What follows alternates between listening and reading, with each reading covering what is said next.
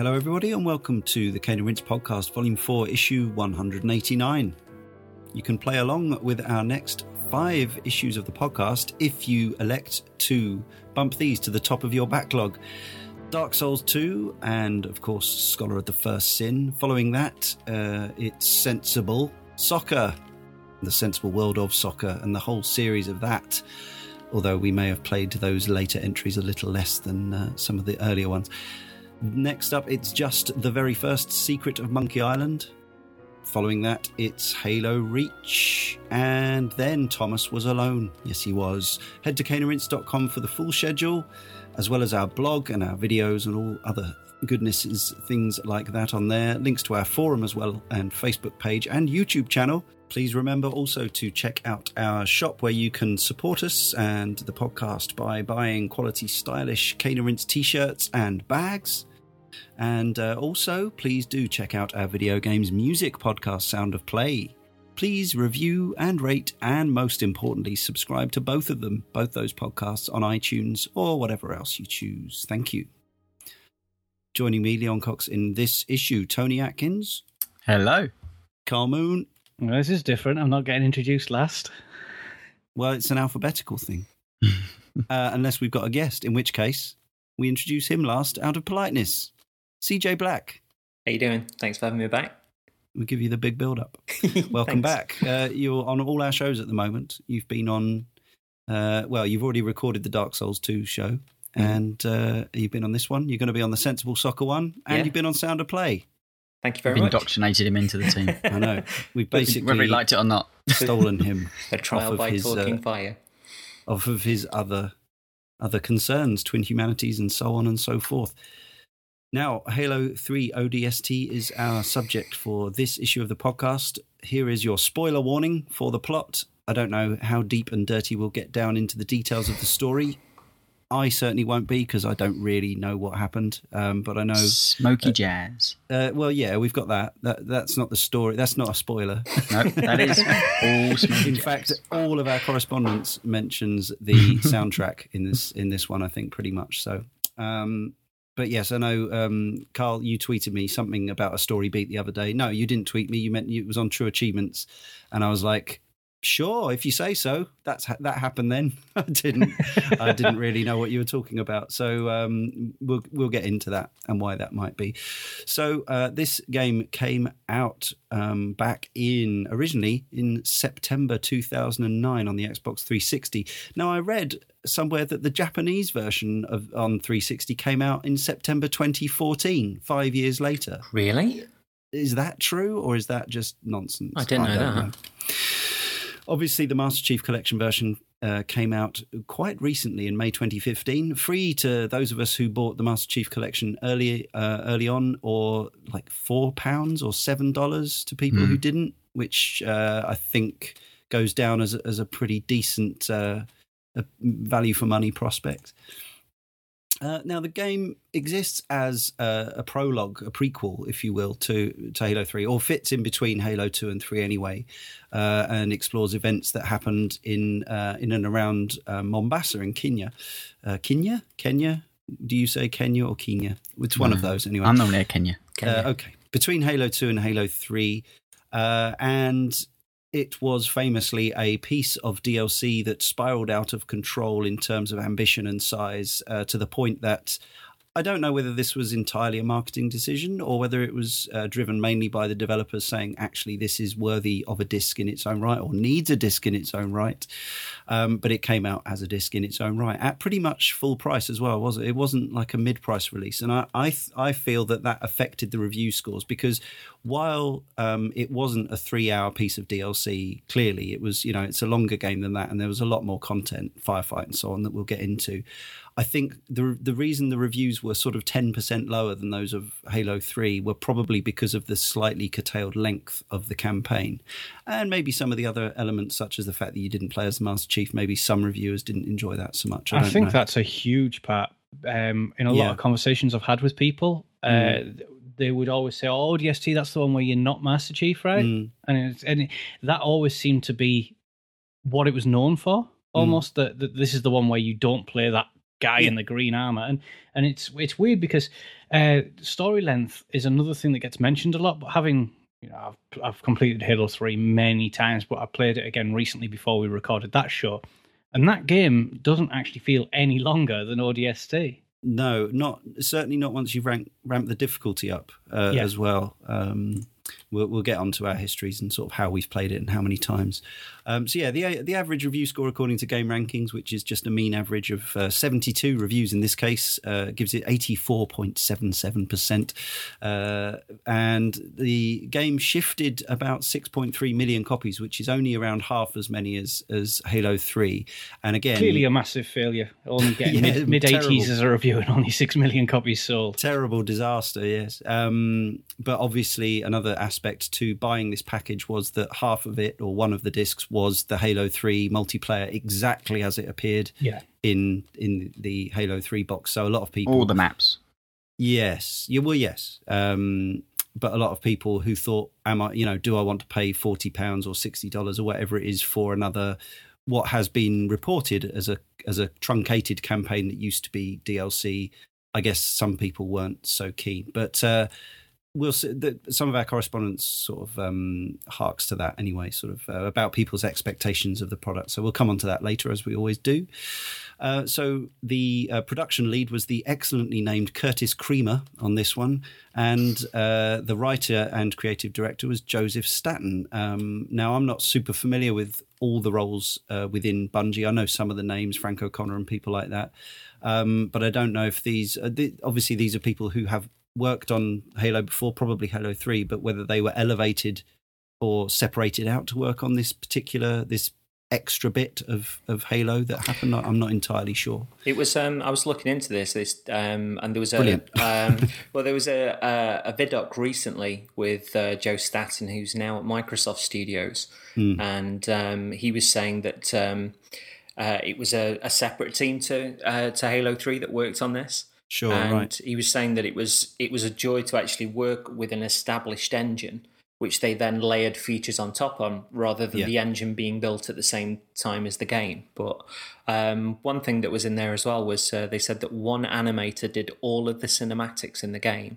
and it was Yeah. his, it was his first big job so Right. it, it comes across as a I don't know. It comes across as a bit of a labour of love, and I'm wondering if that's the reason that it eventually got the price tag that they went. You know, there's there's something a little bit special, a little bit different here, Mm, mm. and they weren't Yeah. afraid of you know giving that a, a degree of bombast. And I'm sure there's a knock-on effect to uh, you know a Halo game coming out on the console anyway. But for me, this is a full price release. It's a it's a little bit different. It's a little bit special. Yeah, I mean Joe Joe Staten is one of the um, you know quote unquote legendary names at Bungie. Mm. At that time, he he was uh, he took care of all the cinematics, and I remember watching the Halo Two documentary uh, that was that was released. Uh, this is the old one. I shouldn't I should say it's not the one that, that came with uh, the Halo channel in Mm. release of the Master Chief Collection. Oh, the one that was actually bundled in with the special edition of Halo Two. Yeah, Yeah, yeah, uh, yeah. down. And um, they were talking with him, and he was always saying that when it came to the cinematics, they're constantly trying new stuff. And I think we mentioned that, that originally the, the the facial acting wasn't great, but it was very limited technology. And he was always saying how he was constantly asking for an additional twenty four hours, just twenty four hours. and what he was doing was putting everything else at risk because it was. You know, potentially he could have broken something else, but as you said, CJ, it was a complete labor of love for him. Mm. Um, and uh, although he would have wanted it to have been better, it was kind of like any artist. I don't think it would have ever been finished if he had his own way. Uh, but yeah, in terms of the cinematics, he always drove those in the cutscenes to try and add that little bit more detail, those little extra touches. Um, and and he was renowned for it. And he worked uh, on Halo One through ODST. I think it's interesting that the uh, that as a, a storyteller, as the man behind the actual uh, game tale itself, they, they were saying on this documentary that uh, he it was it was down to him with regards to the positioning of, of fallen bodies on the floor, and even hmm. even down to you know bits of bits of trash or where the place that that, that that cars were and whether they were overturned. Or I find that fascinating. It's not somebody that's just sat down with a script and advised the team. It's like, well, I'll put that here and I'll put. He's essentially building a set around which you know his story plays out. That's that's really cool. I always got the feeling as well that you know, as a it, was a piece of it feels very much like maybe it was a piece of DLC that expanded, and, and that's pretty much what it was. But yeah, Microsoft and any other company when they've got these big franchises, I, they never want people to forget that they're there. So you know, in in the regards of Call of Duty, it's every year you won't forget Assassin's Creed. Every year you won't get Halo's always been they you know well up until recently it was it's been like every couple of years they would try to fit something in and it almost felt like ODST was there to bridge that gap between free and reach you know their two mainstays Mhm. and I know Halo Wars came out be- between those two but that was you know more for a specific audience I feel. And it's very much like okay this was meant to be DLC but we need something a bit more just to tide the fans over to keep the conversations going and if anything just to build up a little bit more hype for reach I think storytelling wise as well, this was the first point where uh, things went from uh, the the widescreen cinematic of, uh, of of Master Chief and sort of his uh, his, his spunky AI to to something that was a, a little more warm and personal. And I think they then took that instinct and, went on to reach with that as well, which again felt felt like it was about uh, a bond between people. Mm, you can after no, obviously we've played Reach since, but Mm. it yeah, I, I don't think at the time you realised quite the the stepping stone that that ODST was going to be to Reach. It, Yeah. it felt Mm. very much like it was the you know they they tried some ideas, some techniques, and and actually when you compare it to Reach, there is quite a few similarities, certainly with uh, in regards to story and character driven stuff. Yeah. And I also, think- you know, it was a, a piece after Halo Three that you know the Master Chief fight had technically come to an end at that point, although we were led to believe that that's kind of the arc of the story to finish to to kind of go back into to his universe as we knew it with ODST was to me was like okay I, another chance to kind of play play one of my favorite series Mm. before you know Reach came out. I think uh, ODST was was key because I, I was reluctant to go into it without it being Master Chief, as as many people would, because you know Master Chief is synonymous with Halo, and if you're going to stick the Halo brand on something, then you expect the the lead protagonist to be there. But go, you know, you'd, you'd start playing, you'd start thinking, well, this is, you know, I'm getting used to it, and you can see that that Bungie have weighed up. How similar do you keep it to Halo, and how much Mm. do you change it? Um, and all of this, like you said, led towards Reach. And then by the time you get to Reach, it doesn't Reach doesn't feel so brave anymore, not having Chief and all that, and you, you feel like ODST is more than just the DLC. It's the one that sort of links where they were going with the Halo franchise and what they could do without that main protagonist. And it, it always felt that that was the key reason for this. And if it, if they'd got away with DLC, that's okay. But some people might not have picked it up. So let's let's be bold and put it out as a retail release and and add a bit of body to it. Uh, uh, you know, the the score, uh, more more detail to the story. Add these characters in, and it all comes together. And it's it's the strangest thing because you know you can play ODST and it doesn't feel like Halo, but at the same time, there's something going. Yeah, yeah, this is this is definitely Halo. um, that, and that's something that ODST all it sort of walked a really strange I, I line. think they, that, that, all the marketing towards ODST played into that. I, I remember many a conversations being had about, well, you know, the dropship troopers are very different from the Master Chief, so you know you have to pick up med packs again. And everyone's like, well, we haven't done that since one. What, you know, why? Hmm. Um, and very much like you, you weren't overpowered, and it's you know it's one of the, to me it's one of the highlights of what what makes ODST. Mm. But certainly I feel like the marketing played very much into that. Like you aren't Master Chief, you are vulnerable to brutes, etc. You know, it, you are you will die quickly if you're on the higher difficulty levels because you you don't have that armor set that um, the Master Chief has. So Well, yeah, interesting. you know, if, if you're going to talk about marketing, then you should probably mention the television advert that went along with ODST, which I can honestly say, hands up, is my very favorite video game related advert.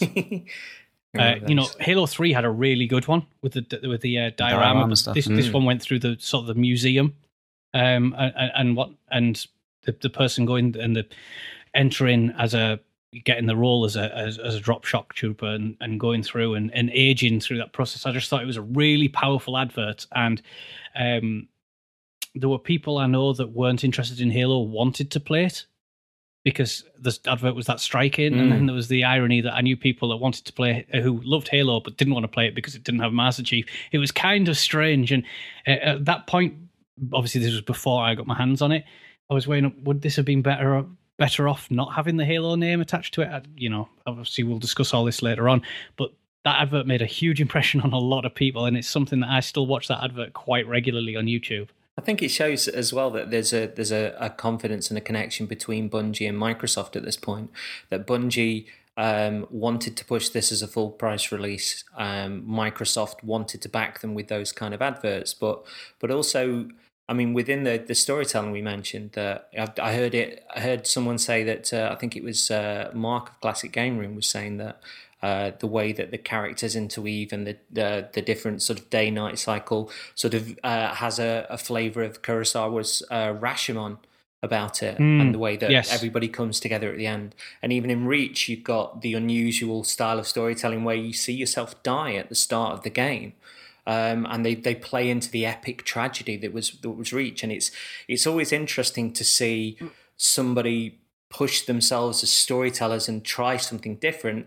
And it's rare to see that when you're looking at you know a pinnacle franchise for a uh, for a company. You, you say that though, but if you think you know the two games released in that four-year period between Halo Three and Halo Reach, you have Halo Wars and ODST. You know, Mm-hmm. two you'd say two of the most you know the strangest additions to Mm. the Halo franchise. Uh, I mean, Wars probably deserves a whole show upon itself. We're not going to be doing it in the run, but it's that is an interesting game. But obviously, you know, once again, two titles that I think were were aimed at a slightly narrower audience base, and Yeah, I don't it- think that either one suffers necessarily for that. Mm. I think Halo is obviously a, a, a mainstream franchise, and it's weird that ODST and Wars seem to have the, the, the you know cult followings. They're the ones Mm. you hear people talk about. They're they're the ones that people sort of chime up and let people know that you know I really like this one. You know, it wasn't the main Halo re- reach uh, release, but I really liked ODST or I really liked Halo Wars. And you know, uh, between the announcements of these shows and the recording of this, we just had Halo Wars two announced Mm. and the internet went absolutely crazy. And you're almost led to believe that Halo Wars was a bomb and people didn't like it because it was an RTS. And then they announced the sequel and everyone's, oh, yes, it's the game I I've been think part of the excitement So, for Halo Wars 2 is the developer, uh, the the Oh, pedig- pedigree of the developer. But yes, uh, in the end, I think a lot of people end up playing Halo Wars. I'm kind of surprised they haven't given it away on Games with Gold yet, because it seems to tick a lot of the boxes for that. Maybe it's a bit too niche. I don't know, but I think um, with, with some of those sort of games, though, like a, a Halo Wars or an ODST, that if people don't pick them up immediately, they they normally sort of bottom out to, to a price where there might be uh, a point where somebody's going, "Oh, I've got nothing to play. Oh, look, that's 10, 15 quid," or "I'll I'll pick that up." And I think sometimes that's where the little surprises can come in for other people, and you what would initially seem like a, a niche audience compared to the bigger titles can suddenly sort of um, have a little forward momentum because folks find something there that they that they love, but perhaps not what they were expecting in the first place. Yeah, and also something we've talked about many times before is I think a lot of people would have been pleasantly surprised surprised going into ODST based on the fact that those reviews were that you know that 10% lower than the Mm. absolute raves that Halo 3 got. So every time people go into a game like Last of Us or Ocarina of Time or whatever anything with you know high 90s average reviews people are waiting for it to do things wrong. Whereas a game that kind of hits mid 80s people are going into it thinking well this will be all right and then when it's a bit Mm. better than that or whether they you know they enjoy it more than a bit all right they they end up waxing lyrical about it um i think that can have an effect but um CJ, we don't actually know because you haven't joined us for a Halo podcast before. Um, you know, without going into your whole life story, um, when ODST came out, were, were you already somebody who picked up Halo games at launch? Had you played them all through multiple times, or were you was you were you more of a casual observer? Uh, I, I've been a, a, Halo nerd for, for quite a long time. Um, the first game absolutely thrilled the socks off me. It felt like the little me, the one that gawped in disbelief at Star Wars as a blighter, was suddenly uh, in a world of modern day smiles of trampolines that, that are, are being thrown into this sort of spectacular intergalactic war. Um, and from that point, I was all in novels, Blu rays, special wow, editions, okay. encyclopedias, t shirts, all of that. Um, I mean, the, the first site of ODST was uh, uh, the Shock Drop Troopers, when it was called Shock Drop Troopers, um, that, which I, I still consider one of the best gaming trailers I've seen. Um, it, especially in times when Hollywood has to spell out an entire movie in five minutes, things here seemed much more subtle. You got uh, the mystery and the fast cuts of uh, of the the ODSTs sort of dropping from the sky and the, the views from uh, from around the city, and then you've got everything darkened and the music kicked in. You've got the uh, the grunts and the covenant wandering through the city. You've got the the pop of the capsule as uh, as the the rookie was introduced, um, and everything just felt really lonely and um, off kilter. We'd wandered around as this as this massive uh, nuclear turbo powered fighter pilot in uh, in the Master Chief, but it just felt that we were a, a human being now and yeah, that so was like oh my god. And it played on this this level of mystery and build and darkness. And you saw um, the AI lighting the way with with one of the street signs, and then suddenly it went from there and it built up and it built up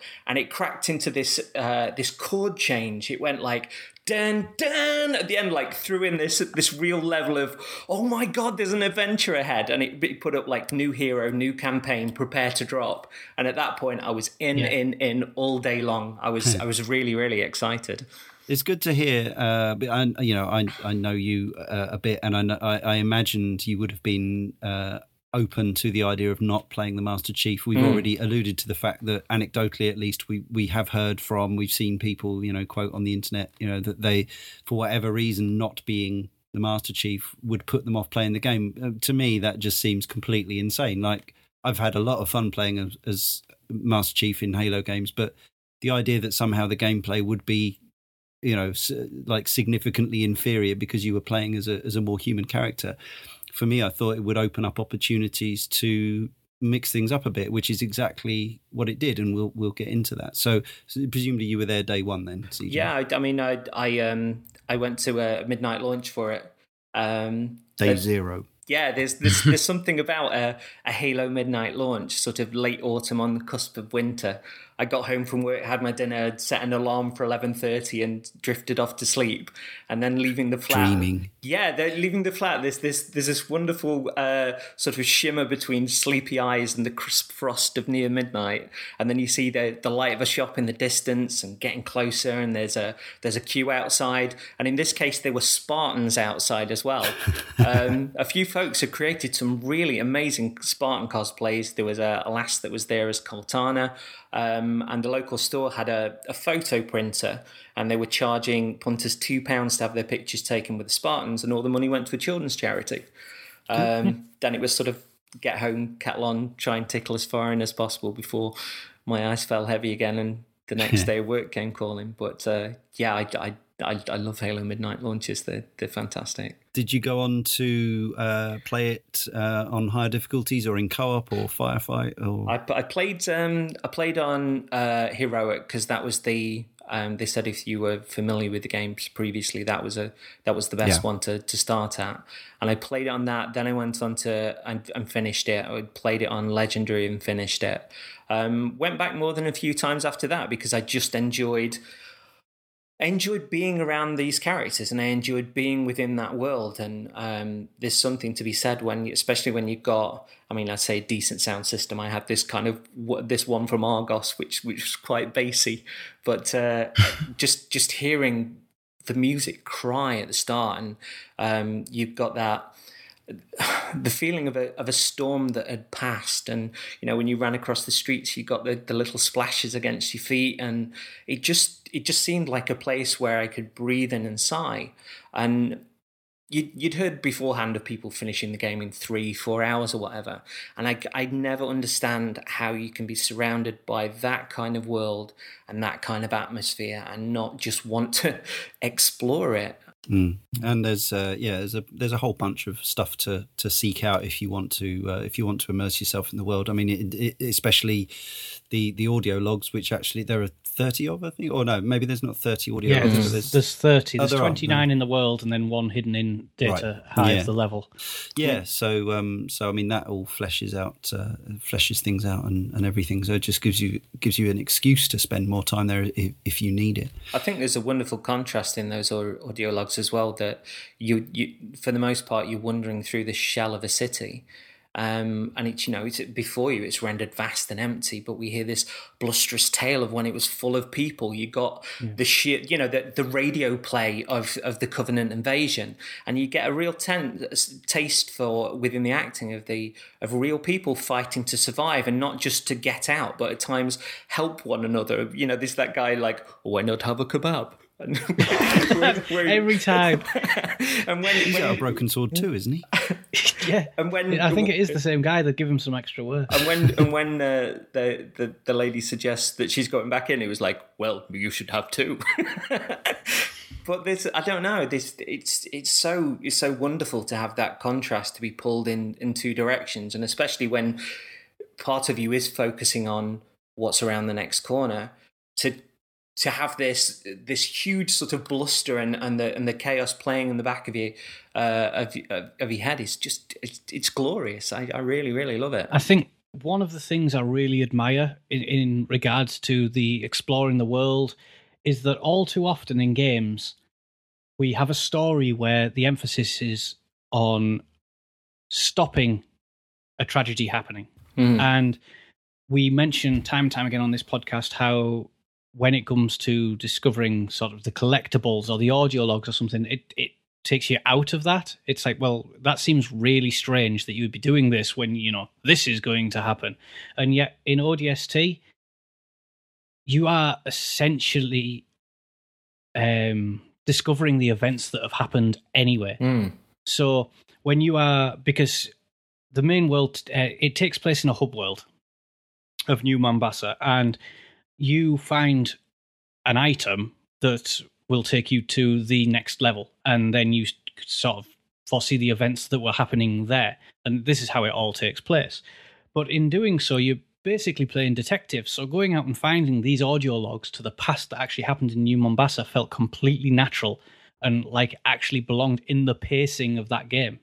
So whether you wanted to race through the game, which I agree, CJ is a horrific way mm-hmm. To, to play this game, or if you wanted to take your time and discover and go through, because there's so many buildings that you can go into that you wouldn't necessarily need to, and they've they've got different heights and there's verticality to the world, and and as you said, the certain upturned cars or the way that trash is on the road or bodies of other soldiers or people on the streets and whatnot, and it, it all tells the story that if you're willing to spend your time and look for it, you can discover. And these audio logs are absolutely fantastic, and they tell a story alongside the events that are happening with the other shock troopers. Um, and I found that absolutely enthralling. It's it's interesting with the way that it tells that story because and. Uh, it's a very gaming mechanic that you're going to go up to a um, a phone that's ringing, and yeah. you get an audio log. And I, I don't know if that's perhaps uh, the superintendent that's giving you these these snapshots of the people that that the superintendent wants you to care more that it's that it's got these these little these little fragments that it wants you to understand about the city. Or I mean you you get the the instances where you will discover say a, a bent sniper rifle and your character on screen will look at it and will study the surroundings. And then you'll go into the bluster that led up to that. But I I never knew with the rookie and this is this is probably purely in the back of my head that the little bits of audio that plays to link those two sections or the bits with the phone i never knew if it, if maybe there was something a little bit more than than be just being a, a, human being maybe there was some sort of cognitive ability or uh, in back of my head I, I always wondered if it was yeah. someone who was uh, because they were the strong silent type perhaps they were a Native American or something. That there was there was something a little bit more about them that they they could uh, they could sense these things within within the world. And I don't know. I, it, a lot of these things sort of played around in my head when I was going through the uh, yeah. the Xbox One version again. And I like that conversation. It makes it more and more interesting to go back to the game and constantly challenge those ideas and and see which fit and which don't. And that's and, that that's there is is really cool it does that thing as well where just as it's about to be brought up in a conversation, you, you know, you have to move. There's, there's bits yeah. where Veronica Dare goes, oh, you know, and she's surprised that it's you in, say, the data hive level. Yeah. And you feel like that's the moment you're going to actually find out who you are, but it's like, no, we've got, we've got to go because the events that are happening with, you know, Virgil, the character Virgil, um, the superintendent, uh, the, those The start occurring. emu. Yeah. um, well, Vir- Virgil's actually the. the it, it's really weird because the, the main story behind because it has two storylines that are happening. You've got one which is the events of Sadie Endesha, which is that, that's what you're hearing in the audio Hmm. logs, um, and that's how you're finding out what happened in Mombasa. Um, and they take place through those uh, samples of clips that were recorded by the superintendent, which was an artificial intelligence that was built by Sadie Endesha's father, uh, Daniel. And it's almost a bit 1984 Big Brother style. Um, that the it's sentient enough to be able to look after her, and it will cause. It tries to keep her out of danger um, as part of his subroutine, and it's a really powerful computer that, that is essentially able to run the entirety of New Mombasa. Um, and there are events where you hear like she's trying to join the UNSC, and um, he stops. Uh, the superintendent stops the traffic from moving, etc., which makes it really difficult for her. And then the uh, the superintendent has to be shut down um, by Commissioner Kinsler, um, and it gets turned back on by the engineers. Now, the engineers are Huragoks, which this is the first time they're actually seen in the Halo series, Mhm. and they don't actually appear in the original Halo trilogy, but they are still considered canon, which makes them a really interesting character. Um, and they're actually Forerunner uh, intelligence, Hmm. and they're just like fixing things. So it fixes the superintendent, turns it back on, but it's not in a condition to work. So it actually takes the superintendent's information into itself. And obviously, in the meantime, the superintendent has picked up the information of what the Covenant are actually after and Hmm. why they are focusing on New Mombasa. And that storyline's happening at the mean t- uh, whilst your crew are sort of completely unaware. Now, Veronica, who is the overall leader, knows, but or Nathan Fillion, doesn't. And you're, you work for him. And these events, you're trying to discover mission to mission, whilst this storyline's happening in the background. And obviously, towards the end of the game, it actually comes together. And it, it- I just found it a really interesting way of telling the story because they actually come together really naturally. Yeah, there's Uh, so, so to- many disparate elements, but they don't Yeah. seem like they're they're they're too far away from each other. There, there are those those strings that you can pull out if you wish to, um, but also you can you can look at that and you can treat it almost as like a a, a buddy cop movie or the, the the Magnificent Seven when you when you're wandering through it. And again, I, I I like that it's not just going this is the way it is and trying to funnel you down um, one train of thought. That's fantastic. And it's obviously the, the prior Halo games, Halo 2 may be a side where you actually have the Arbiter with you. Um, Master Chief's capable of doing everything on his own. You know, it, Mm, he has kind he has Cortana with him, but she's an AI. So in terms of actually physically doing Right. stuff on his own, he's the the lone soldier.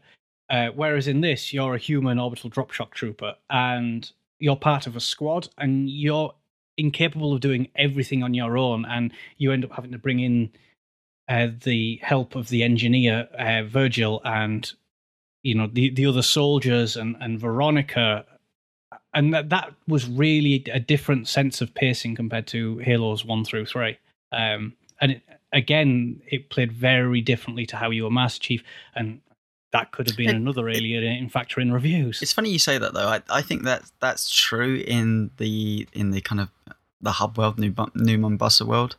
Um, but I, I never really got the sense of that when I played it in the actual, you know, the story elements outside of that. So the actual, you know, the actual levels that you play in. Mm. Even in in there, I still felt like it was a bit like business as usual. Um, maybe it's just because you know first person shooting, etc. It just makes more sense. But in New Mombasa, maybe it was the, the glow of the streets or the, the kind of kind of um, repressive nature, maybe of the tone of that area. Like I always did feel like maybe I don't want to get into this battle in, in this section here. I can just maybe sneak Yeah. past to the left or right and and not engage. But I have to say, in, in the main story elements. That, I- that never really came across again. It was very much jump in the warthog, do my thing, kill things, and maybe yeah, this time I might need to pick up a med pack and and not worry about it. See, where for me, you were always on your own in the hub world, where which is why you could avoid it Yeah. because you, you're not an invulnerable, you know, super soldier. Whereas in the levels, you more often than not actually had an AI around in that level, whether it was uh, Buck or Dare, etc., um, or Mickey. and that's why for me it always felt like you were going through um, with someone, and obviously I played it through in court. But that aside, you always seem to have an AI figure with you, um, whereas in, in Halo that didn't ever It- really feel I like have- in, in Halo one through three that didn't feel like I have case. such a mixed emotion set with this game, uh, more so than I'd say than any because I don't know. I've I've reconsidered my opinion on two since uh, playing it for the show again, but um, I, I think it, it's a really it strikes a really odd balance between the, the hub world and the main levels. Yeah, the hub world I find fascinating, if not at times frustrating. Um, the the main play levels I find um that they maybe they were meant to be like the best of kind of like just little they're never ever long. So they're they're always seemingly about mm, 25 minutes to 40 maybe at max on some of the, the later ones but very like snapshots of what a main halo game would be. And i never really felt like i got particularly every time i okay every time i felt like this is going somewhere it would end. And, and i get in the context of story why why it would be that but I, I was always left wanting more, and whether it be more of the Hmm. streets or more of the actual gameplay, and, and that's where I think it being a piece of DLC from the outset probably does play a little bit into the game. Would- Um, Joe there's plenty of things to like. say that that that um, many parts of it they wanted to do a hit parade of the most fun things to do in the Halo universe, and I think that if you are wanting more with that, that I, that personally for me is one of the reasons why I kind of like to go to go back because nothing particularly outstays its welcome, and it feels it feels if the if the Halo games are the big are the big movies, this feels like the TV series, and I, I like it for that. yeah, I had no uh, no interest at all in really in the story of the the other uh, troopers. Um, I, I I loved being rookie. I liked being a silent protagonist because I do, and I loved the atmosphere of those sections, and I loved the music. And I loved playing the levels uh, that were, you know, told of what happened in in New Mombasa. But frankly, I didn't. I had no interest in the characters, even though that you know that you've got the this sort of celebrity voice cast, including three of the cast of Firefly: Nathan Fillion, Baldwin, and Tudyk, and you've got Nolan North as well, and you've got Tricia Helfer playing Dare. You've got this kind of uh, predictable soap opera relationship between Buck and Dare. Um, you end up with a, uh, a an escort mission with a comedy, what looks like Rod Hull's emu with no legs, floating about, who actually lights a cigar at the end of the game in comedy sidekick fashion. Um, and while I, I thoroughly enjoyed playing the game, but as somebody who isn't invested in the Halo story for the reasons discussed on previous podcasts, I just don't think it's very interesting, and I don't find it very interesting, I should say, and I don't find it um, something that it's just not an aspect of Halo that makes me want to play it. Individual character moments I, I can sometimes enjoy between Master Chief and Cortana and whatever else. And there's a few, you know, there's a few bits in here where Nathan Fillion is typically charming and all that sort of thing. But I couldn't really tell you the difference between the different troopers. I couldn't tell you what their personalities were supposed to be beyond grizzled veteran. I'm sure it's all in there in the writing and it's supposed to be there in the performances, but ultimately that whole side of things was just completely meant nothing to me. Um, but I did, I did think the, I enjoyed, I very much enjoyed playing the hub. Um, it reminds me more, more than anything of um, a game which came after Deus Ex: Human Revolution. It's got a very similar vibe to that, the kind of cyberpunk, uh, you know, rain-soaked neon future. Yeah. And I think the actual designs of the, the the sort of set pieces for the for the action levels outside of the hub uh, are you know as strong as anything in in Halo, um, and I quite like the fact that they're kind of more contained and bite sized. But uh, speaking as the dissenting voice about how thrilling the plot was, uh, not at all for me. But if you can still go through a game and and enjoy it for the, the, combat and how much you how much you're, you're thrilled by it, that's still really cool because the, the story's not particularly forcing itself upon you. Um, I mean, I I one of the things I've always enjoyed about the Halo games is that they use the full paint box. They can scare you as much as they can make you giggle.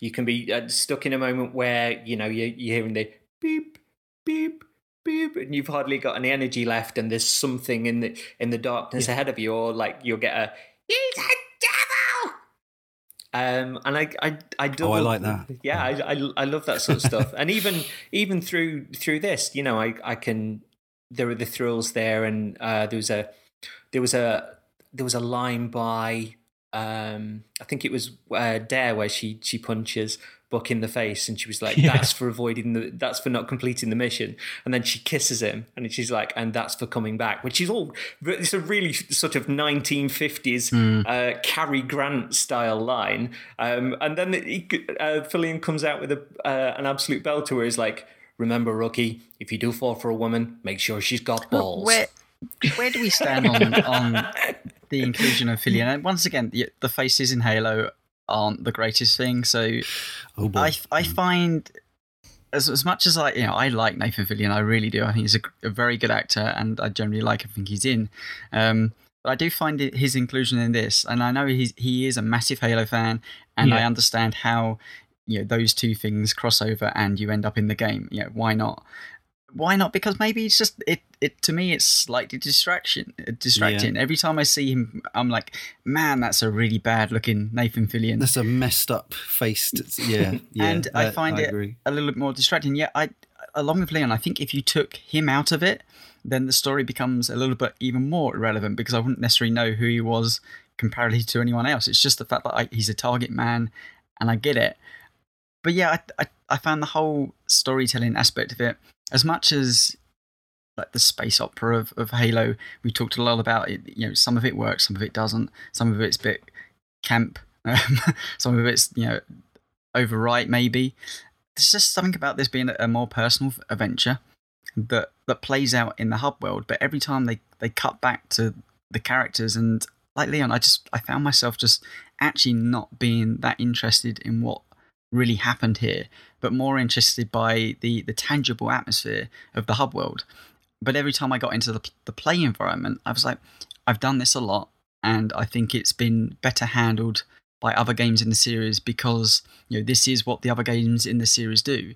Yet the hub world I'm fascinated with because this is so different from anything well, we've I, seen in the I Halo series. Mm, the the radio player, uh, as uh, was it CJ put it, I think uh, you know that sort of it's kooky interest, the radio yeah, play. I mean, it, it, I, I enjoyed it, but it but it wasn't. Yeah, it's not like the most. Um, I, I, I don't think they spent as much on the acting budget well, for that yeah, as they when, did for the. When CJ and uh, Karl w- was talking about the radio play, I mean, I I'm with you. I mean, it, you made it sound epic, but actually, in my opinion, reality, it it's not as engaging as that. It it feels quite you know quirky like the acting's not particularly great in it. I don't I didn't feel like a desperation in the characters in the city. It's just this is you can hear the city kind of destroying around it. And I love the kebab scene and that's that's funny.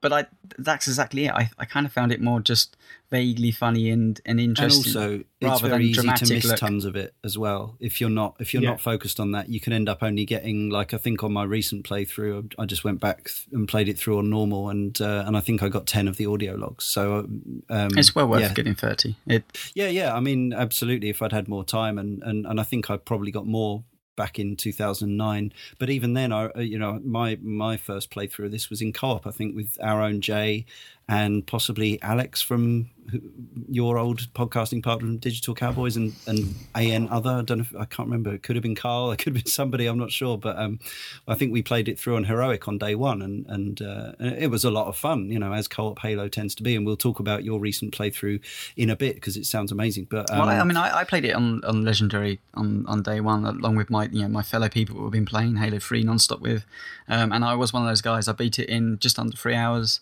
Um, and and got to see that yeah, you know, I guess that all the moments I could in months at a time. It doesn't mean that I haven't been back to it a you know, number of times and explored all the elements of that game. Um, yeah, it's a shame it can be completed in three hours, but like you say, I, I think if they all can, yeah, I think if to to me spending in time in the streets is really interesting, and actually playing um, playing it in solo, it's it's one of those ones where if you're paying attention, the game guides exactly where you should be going. But if you're not, it's easy to get lost in the streets. Um, there's lots of kind of areas that lead into areas, and sometimes it doesn't make sense that you need to go through doors. You can find yourself at dead ends, and the Covenant can be dropping behind you, which leads you in a difficult situation of trying to fight your way through. And then, so it it plays a really interesting game of feeling tense, at times lost. I mean, Halo has never really, as far as I can remember, dealt with the feeling isolated and lost. It's always let's get through this and, and finish this this fight. So I I love the Turno shift and I and I think you know it being dark and uh, the way it looks, you know, plays fantastically in the ODST. The one thing that I've always wanted to do, which every time I play it, I, I keep thinking, yeah, you should do a run through that's purely like this, and I've never gotten around to it. Is do it without the scanner on because there's this point, you know, where you get the fling and it, it sort of does that pencil sketch around all the, the trees and where enemies are and stuff. Yeah. But there's certain points where I've not had that on and it's pitch black and it's Mm-hmm. terrifying. You just got that wonderful sort of VCR uh, science fiction 80s bleed of the of the reds and the uh, and the such like coming from the from the lights and I, I, I keep thinking I bet this is like a survival horror game if you leave that Hmm. scanner off. on a higher difficulty, maybe. Yeah, um, you'd struggle to see some of the um, the beacons that you're Oh trying to yeah, I mean, out. I mean, you'd, you'd have to when you when you hear the flump, you'd have to sort of uh, switch it on to, to find the item. But otherwise, I, I don't know. I'm in, I'm intrigued to see how well that kind of playthrough can can go because uh, yeah, the, the the streets are in certain places are, are much more dimly lit than they are in others. that brings us nicely on to the uh, a few of the changes. I think it's important that we describe um, what is the difference about not being the Master Chief. Um, so the visors is, is uh, are a are a thing. Um, so rookie's got this particular uh, enhanced thing. Um, it seems to be. I, I don't know if it's just because the environments they're in, but when you activate it on on the other uh, troopers, it seems to give you a, a uh, um, yeah, it's probably the same thing, isn't it? But it's light enhancement in the light just makes it very bright. Is that right? I They've think got- um, It, it's got a threat detector in there as well. So Yeah. enemies show red, your teammates show a certain thing, pickups on the floor, etc. It also lightens any area so that you can Yeah. actually see into the dark. So it's the equivalent of Master Chief's torch. yeah, you don't have a torch. Is that Yeah, right? is- is it Uh, the- or is a it- motion tracker? Has had Arkham Asylum come out by this point? Because I always wondered if it was sort of their version Same of the, of the year, sort of so yes. the, bat Same year. scanner. Uh, it ca they came out within a couple of months of each other, so it Mm. wouldn't they Yeah. wouldn't have had probably think- wouldn't have had an influence. I think Arkham Asylum was August. Yeah, this Um, was September. So yeah. this was Okay. September. So it's uh, more coincidence than anything Yeah. um, in, ter- in terms of But it development. does But, look- yeah, it, it's it certainly does look like that. Yeah. Um, other elements uh, that uh, well, the fact that you're lower lower to the ground just gives a slightly different feeling as well. The, the Yes. fact that you're two foot your your view is two foot lower makes it feel like quite a different experience to because one of the weird things about being Master Chief for ages, I like when I first played Halo back in 2002, I was like. This is weird because I didn't really know I was supposed to be a, an eight foot tall, whatever he is. so I was like, "Why am I so lanky? Why? Why? Yeah." And it and it does make perfect sense. But now you're like a human. You know, you're a you're a cool trooper, but you're a human sized guy, um, and that that gives a slightly different feel to everything. Makes the enemies feel a bit kind of larger and more imposing. Yeah. Um, you've also got silence weapons, which is uh, almost completely new thing. I think completely new or almost completely new. Probably completely new. Um, you got there's a couple. There's a silence pistol which is zoomable and, and fireable again, like the original pistol in uh, Combat Evolved. And you've also got a silenced um, automatic of some kind. I don't know what it's called. You got the submachine gun that, Sub- that yeah. no one should ever be using because it's awful. It's a but bit- then again, it's meant to be awful. It's a bit puny, yes. The the pistol the pistol is the one if, if you want a silenced weapon. But there's also there's a lot of sniping in this particular game, and uh, with the with the Covenant beam rifles and the occasional appearance of the uh, of the UNSC. Uh, I mean, it, it's the standard array of Halo weapons from that point on, other than the minor change to sort of, sort of the pistol. Uh, I believe everything else is the same. Yeah, they removed uh, dual wielding out of this one. Apparently, one of the, the, the lead developers on this particular piece was not a fan, so they cut it out. And also, it makes sense. Um, you know, the idea Yeah. that the Master Chief can hold two completely different weapons, both with their own kickback and weight and whatever, whereas a, a, a normal shock trooper can't. And also, I think one of the key things is that health packs make a return. This was when health packs were already starting to become highly unfashionable. You know, Call of Duty had dropped them years before, and um, we hadn't seen them in Halo since the original uh, combat evolved. But here, not only uh, when you get hurt as uh, as rookie or any of them, do they really start wheezing and clutching and gasping for breath and a- uh, actually making it sound painful. You've got uh, an increasingly urgent beeping if you ever dip below. Uh, maximum health, and uh, you have to uh, look around for either dropped health packs or from health pack units. And again, that changes the both the feel and the dynamic of the combat. And because you don't have a shield, you have stamina. Right. Yeah. I didn't. I mean, it doesn't really make much difference. That no, it, it's it's, it's, it's a nomenclature, but um, but it's yeah, it's it's a point point worth making. You don't. Yeah. Uh, yeah. I, I found that because.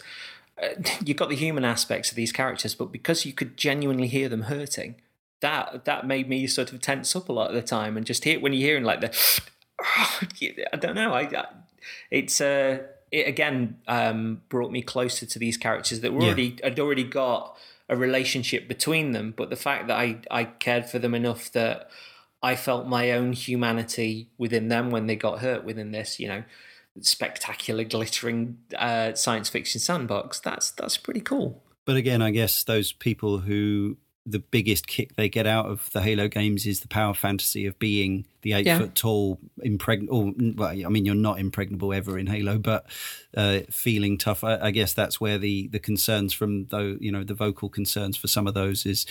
Well, I don't get to have that power fantasy. I'm just some, you know, just some regular dude. But for those of us who actually enjoy that mm. at least as much, if not more, it's it's um yeah, it's a, it's a welcome change. I think. As an as another little uh, little sort of change or a uh, something different that appeared in the game. Having been through the other the other Halo games, it was really cool to see one of the Pelicans being used for a different thing other than uh, just the army stuff. When you saw the police version that um, that drops uh, sort of just before that that that fight with the Grunt, I was like, that's really cool. They're they're not just big military vehicles; that mm. they are they are Licensed. purpose for yeah, they, they are purpose. They, you know, there could be an an ambulance version or a police version, or that's that's really cool. Now, we must talk about the soundtrack. Uh, first up, I want to uh, quote a little from an interview which was in uh, or on oneup.com back at the time, around the time of release.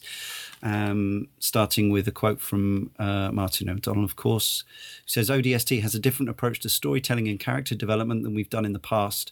Although you play mainly as a mostly silent rookie, you also play in flashbacks as other main characters. You always return to the rookie persona after each flashback, and the mood of the game changes with each return. The rookie is mostly alone in a rainy, deserted, except for aliens, destroyed city, regardless of the high action or intense flashback sequences. I wanted to make certain that the mood of the rookie felt consistent. A film noir detective mood was one of the guiding principles for that feeling. Except for the rookie, O'Donnell and Salvatori didn't compose themes with the other characters in mind, though some themes suited certain characters and became paired with them anyway. And while the game's setting in New Mombasa inspired some Afro Cuban percussion pieces, O'Donnell focused mostly on the feel of the empty metropolitan nighttime environment with plenty of rain. Salvatori agrees. We were looking for a lonelier, more sparse feel, he says. While we strayed from that on occasion, it is a Halo game after all. I think the overall feel is a bit darker and less epic. In addition to the orchestra, the music also strongly features piano, saxophone, and electric guitar to further underline the game's darker tone. Though the styles may shift easily from orchestral action music to ambient to rock and roll, even some nice small combo jazz, it's that moodier palette that ties everything together. There's a bit of theremin in there actually as well today, which I noticed. Which wow, yeah. that's yeah. The, the, classic 50s uh, sci fi instrument. Um, yeah, I noticed also that as well as O'Donnell and Salvatori, um, C. Paul Johnson is also credited, who apparently did some work on Halo 3, as well as Stan LePard of Microsoft, who uh, previously worked on Crimson Skies games, uh, which is a franchise that came into my head completely randomly the other day, thinking we should do a Crim- Crimson a Skies podcast. Yeah. We should have another Crimson Skies game. Yeah. yeah. Will it ever happen? No. But, um, but yeah, the soundtrack. I didn't make many notes when I was playing back through this again. Um, in preparation for this podcast. Uh, I had a good time. I, I, enjoyed playing it, but the thing that really stood out and the, the thing that I realized I'd missed because I haven't owned a copy of ODST and I don't own the soundtrack was going back and hearing that music again with yeah. all those influences exactly as described in the article there. Um, the thing that springs to mind a lot for me is Vangelis and the Blade Runner soundtrack, but there, yeah. there there's lots of other stuff in there, and it really it, it's a great for me. It's a great example of how much the, the musical score, even when it's by the same people, and there are even certain sounds and and key uh, key changes and chord progressions which will evoke the Halo series. But there's lots of new stuff which gives this game, when combined with all the other stuff we've just talked about, not being a Spartan, it, a completely unique atmosphere among the series.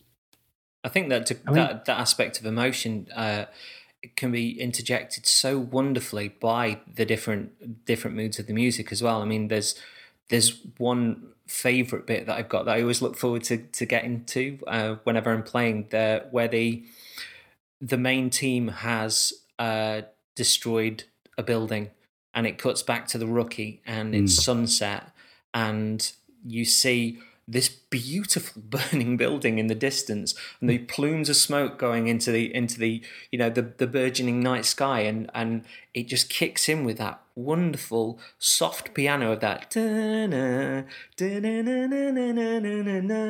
and it's just oh it's it's wonderful i it's it's one of those where forever I've wanted to take a picture of it and did today on the Xbox ah, One. I was like, yeah, yeah. But um, glorious to to to catch your breath at, at at such. I don't know. You see a burning. You think of a burning building in the distance and in a sunset, and you think that it, it can't be, it can't be beautiful. But yeah, it's it, really caught me off guard, especially that first time. Destroyed beauty. It's a, yeah, it's a really interesting score. Mainly, obviously, as we've covered, that it is quite different, and everyone raves about Halo scores anyway.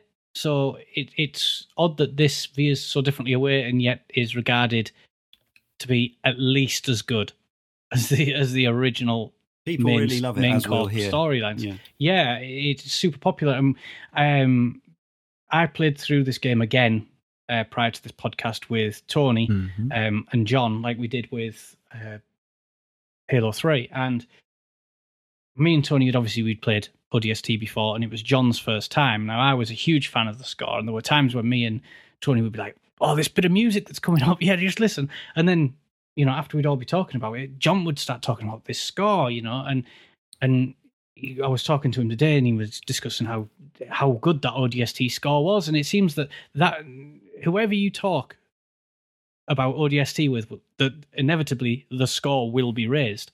Um, you know, I've mentioned again on podcasts on this podcast before how Blade Runner is artistically my very favorite movie mm. for its score and its and its visuals mm.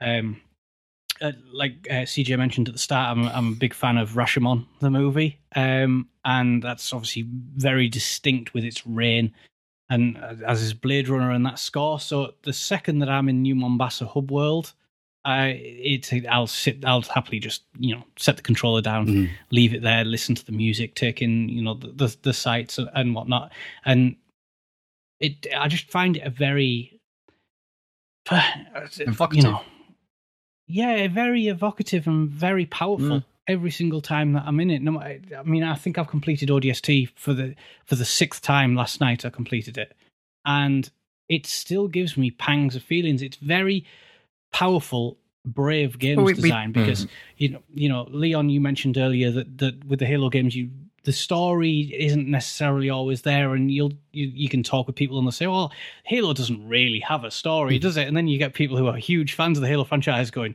what it's probably got more story than than nearly anything else out there but if you don't get the story the the score might be what yeah, attracts yeah. you or the the great shooting or the the level design there seems to always be something that it's excelling at for someone who gives it a chance. And and I absolutely love that feeling about it. And it, and it's something that many other games don't do. You know CJ mentioned the humor that this game has. Um, ODST probably focuses on the humor more than the than the first three. And it never felt out of place. It does have that that camaraderie between between colleagues. And um, at times it goes towards the Uncharted territory, where the Uncharted games has that sort of humor, and, and Nolan North's uh, Drake is very similar to Nathan Fillion's um, Buck. You know, I wonder why. Um, and that that for me fits this game, and for many reasons it shouldn't. It, and even if it didn't, I'd like it for the shooting. Like I would never go and play an Uncharted game for its shooting because the it's the rest of that experience, the storytelling and whatnot that gets me.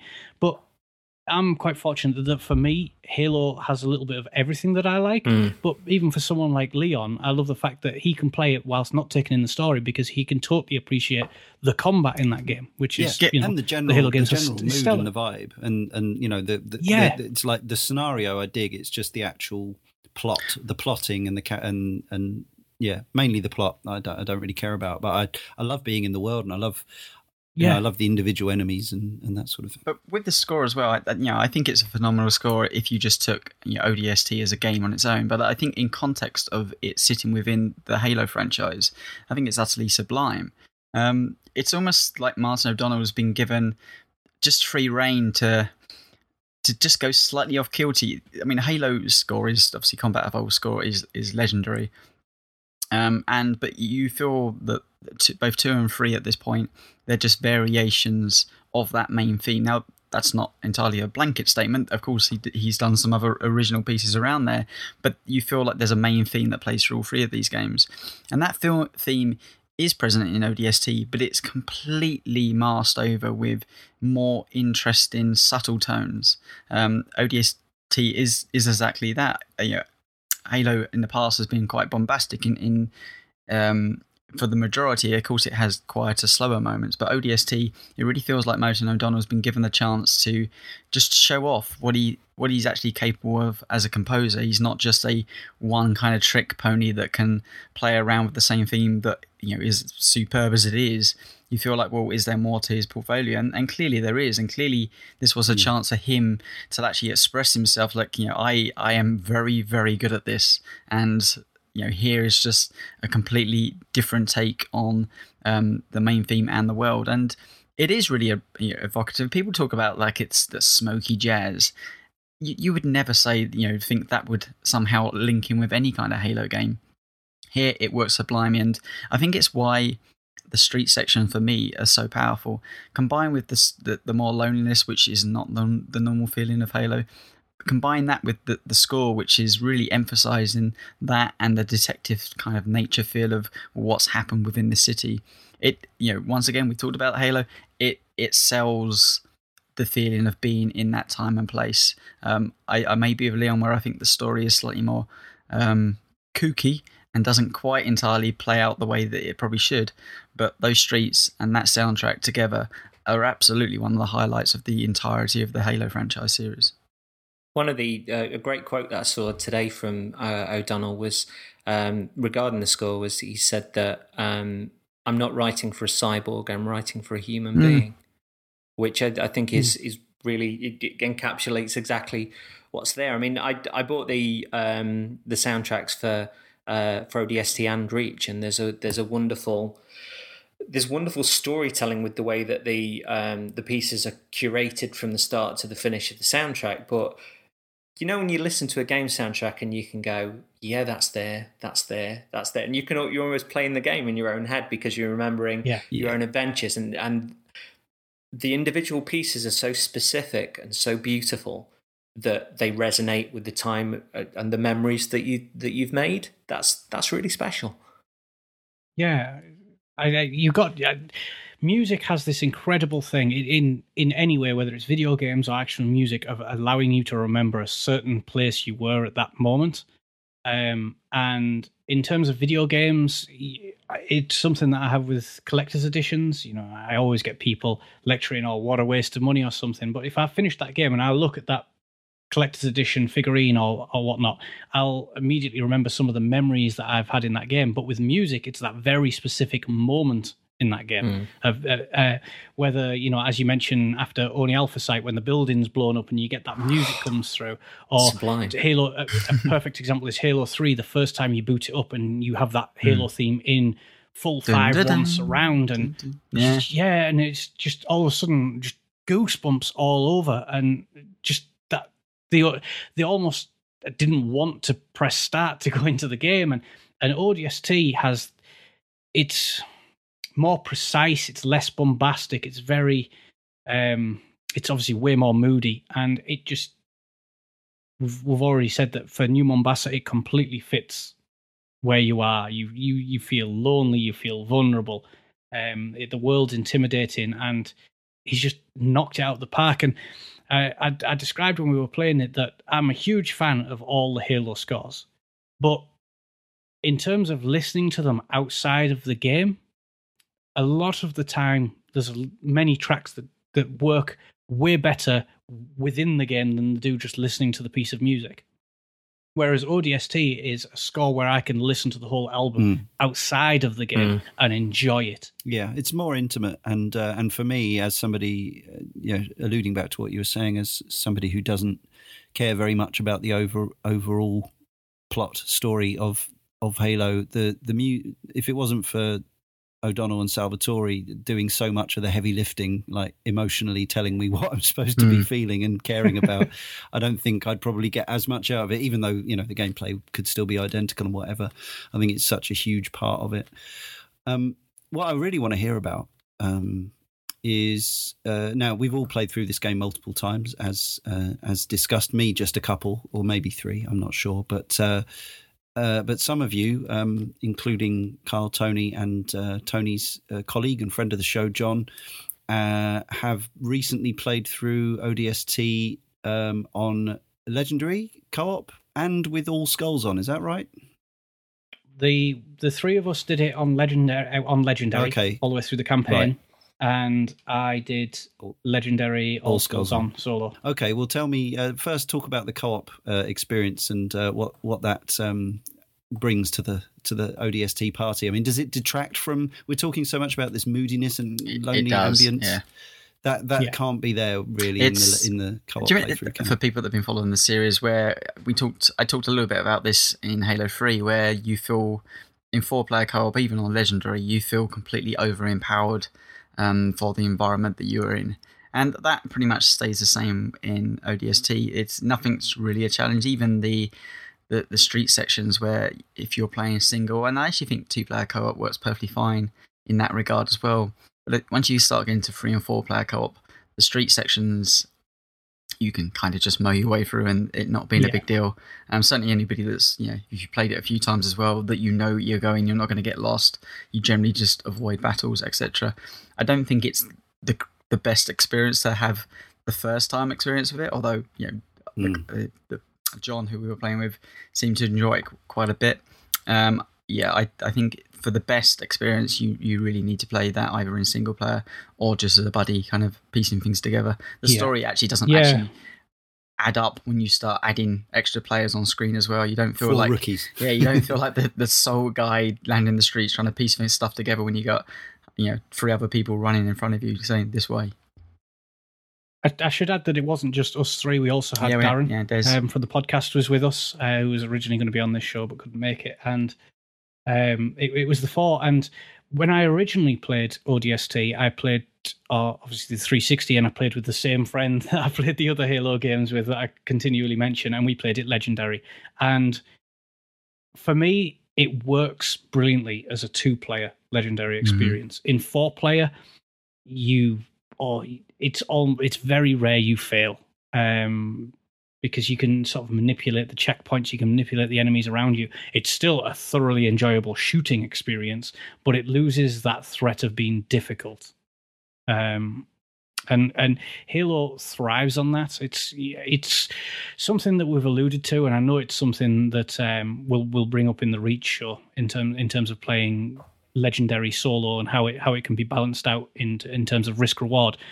And in four player legendary, there's just no risk reward. Um, because there's you know you're removing the risk almost entirely. It's just a very fun experience, uh, but it's not the optimal way to play it.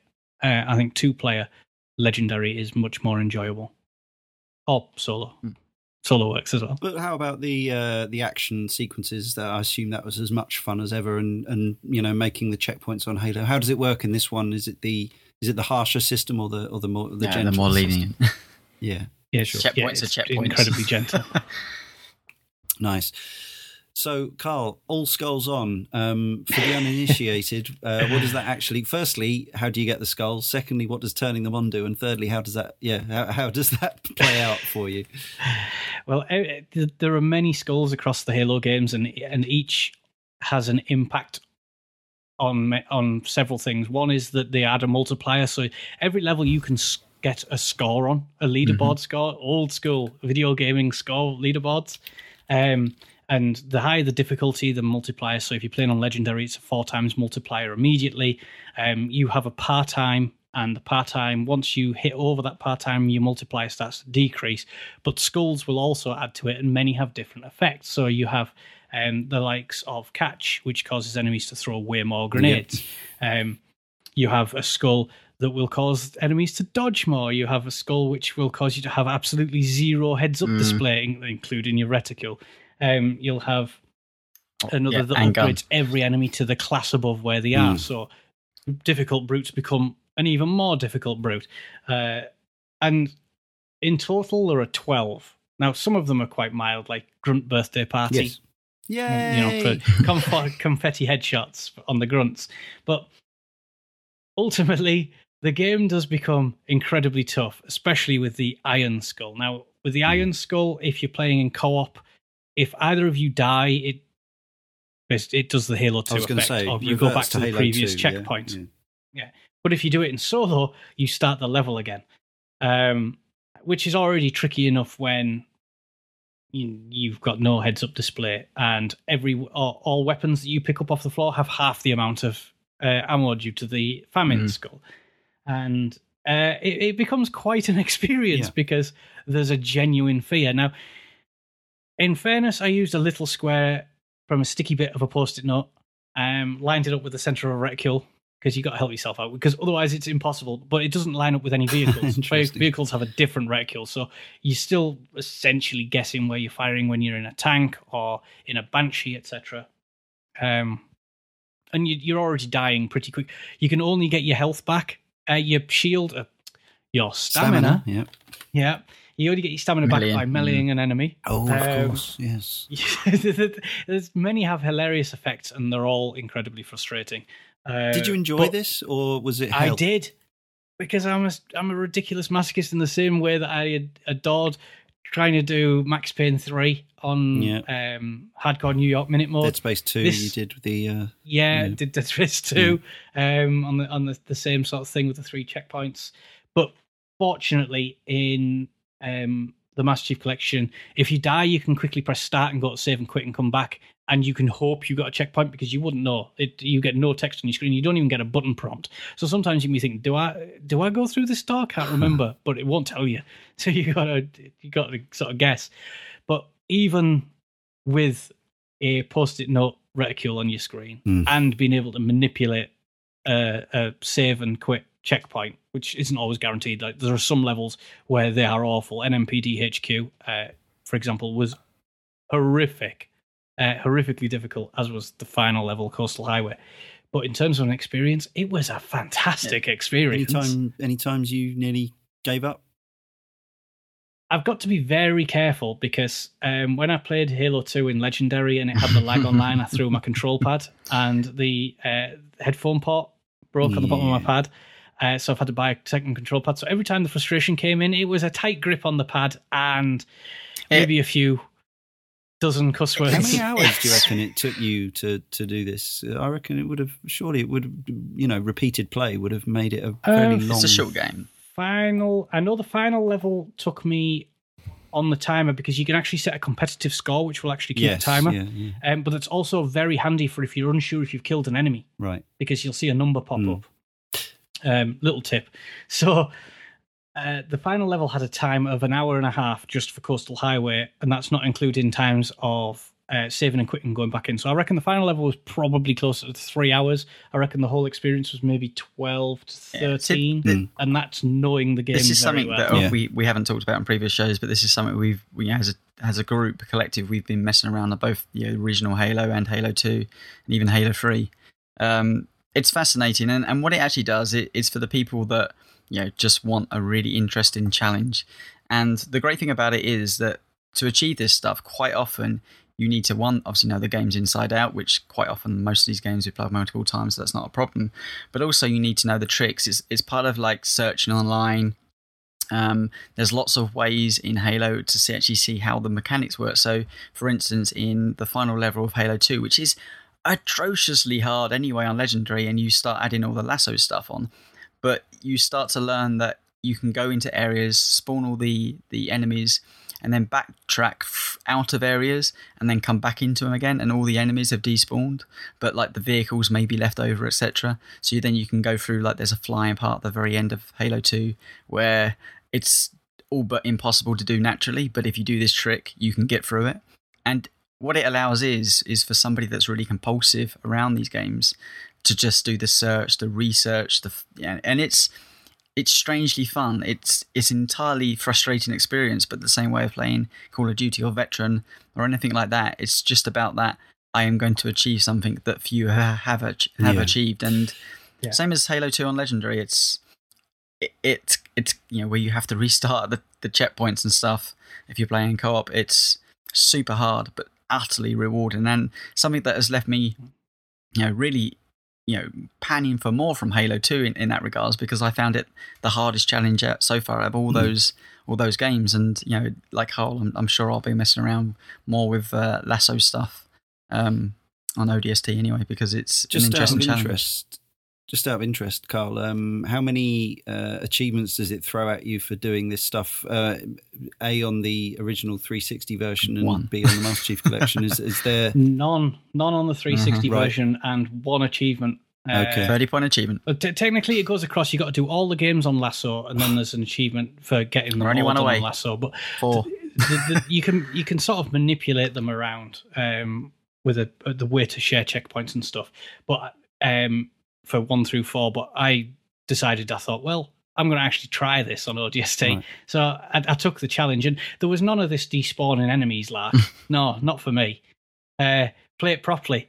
So there Mm. are moments where you um, uh, NMPD HQ is a perfect example because if you know that level, uh, it ends in a big shootout around a ship with lots of banshees, and you start thinking, well, that bit's going to be really hard, but getting there shouldn't be too difficult. Other way around, end part was really easy. Getting there was a nightmare um, because for a start, you you start with an SM, uh, you start with a sniper rifle and a pistol, but you don't really want the sniper rifle. So you've got to kill the first grunt you see and steal his plasma pistol because the key to LASO, or uh, really legendary, um, is the noob combo plasma pistol Mhm. pistol, and that that is your absolute uh, godsend in in any in LASO because with a charged plasma shot you'll take a brute's helmet straight off, which means you can one bullet him in the head. Um, the grunts you can shoot in the head anyway. The hardest enemies are jackals with the shields Hmm. because with the skulls on, they don't stagger when you shoot them through the notch. Oh, really? Wow. Yeah, which makes them in- and they dodge all your grenades. So really, you want a plasma pistol to shoot that shield Yeah. out, and then you've got a quick. But then they run really frantically and they're hard to hit. So they're a nightmare. Whereas the hammer chieftains are the easiest enemies to kill because it- there's a technique to getting behind them and meleeing them. It's really weird, but like Tony said, it's in doing it on this difficulty and with this criteria and these restrictions, you really learn Uh, the finite it, skills it makes for uh, legendary kind of feel like you're playing on easy mode it's it's one of those things that kind of destroys the game a little bit for you because you realize actually they could make this so much more harder they just chose not Yeah. to in legendary and I, and I think that's probably the right uh, way to go as a developer they don't it, they don't want to make everyone frustrated but it's Well, it's an interesting it- challenge it's something that I've alluded to on all the other shows, and it's something I know me and Leon are in particular going to talk about in the Halo Reach show when you're playing a game in Legendary and Solo, whether a game should be incredibly difficult or whether a, a set of skills and knowledge should outweigh the game's difficulty. Mm. Because uh, for me, a game's difficulty isn't made harder by uh, making bullet sponge enemies. It's just bad. That's just that's not how you do it. Don't make me die quicker and then take longer to kill. And Halo does this uh, the other way, where even on LASO, I can take a brute out in two hits because I know the combo to be able to do that. I have the knowledge Yeah. to be able to You do You still that. have to execute, And- though. I mean, there's. But being able to execute it. But in in LASO, you've obviously there are times where you've got to run past a lot of enemies because you simply can't fight them all, and you've got nowhere to hide, and that is scary. Well, unless unless like, it, it makes it so um, Yeah.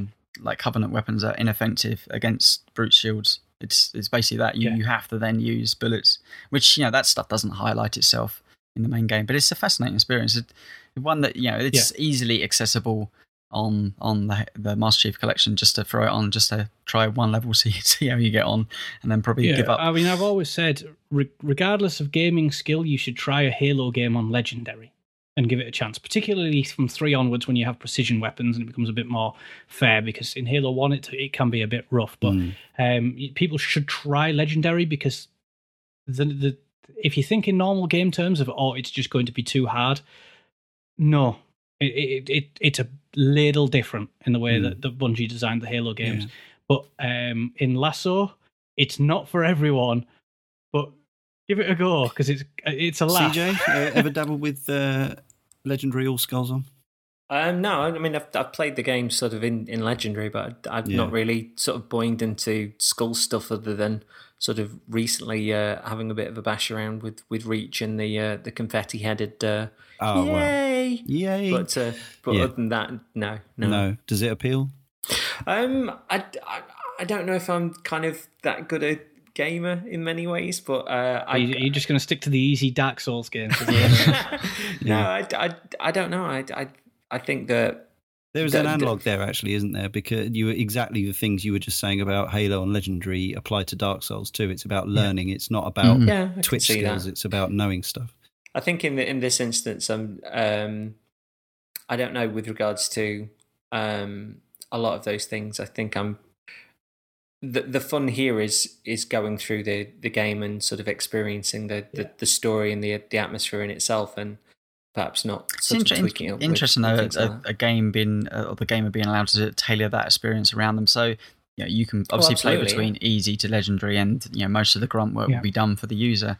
But I always felt that the skulls in Halo that if you wanted to make a one particular aspect, you know, less ammo, then there's a skull for that, or more ammo in the grenades, but they throw more. Like there's there's a really interesting balance to be had in Halo where it just allows you to tailor the experience around you. Yeah, and you get more score the more you skulls Yeah, you turn on. well, once which, again, I uh, so there is a The, the first time you play through the game, I, I think yeah, sensibly you just pick the difficulty which most suits you. And uh, what makes these games more replayable is the fact that you can then chase time if you so wish, or you can chase score. But if you're Yeah. chasing the score, you have to have a combination of both scores and difficulty, and also um, you know time features factors a lot into that.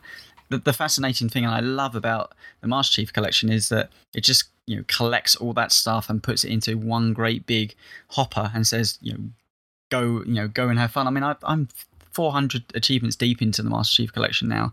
Um, still Blimey. still searching those 200 or so left that you know to get, and I'm I'm pretty sure apart from a few a few legendary uh, time speed runs, I'm I'm probably going to get most of them. But it's you know looking at that time played, I'm, I'm somewhere in the region of 150 hours on the Master Chief collections now, and it's it's just just one of those.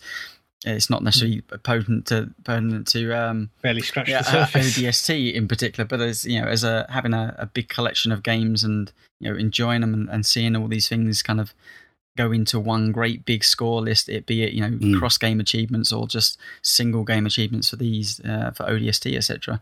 You know the achievement system works brilliant in this, and, and it always has done in in ODST and or, or the Halo franchise, and LASO just just plays into that. You don't have to go for it, Mm. but you know if you're somebody like me that you know likes to collect them all, it's just having that. Well, you might yeah you've done everything, but that one drives you, and people like Karl and me to insanity where you have to spend a, a lot of time and and you know use any means necessary to to achieve that goal. But it to, it makes the games fun. It's nice to have that challenge, though. It's it's nice to have a target that when you think a game's done, you can challenge yourself a little bit more. And Halo has always been about customization, whether it's creating modes or maps for the multiplayer or even tweaking little things about how you can play the single player game. You you know, you, someone might play through a Halo game and know it back to front, but you you stick the famine skull on where you're only getting half the ammo and making the enemies dodge from grenades, and that that is a completely different experience to the first time you played that.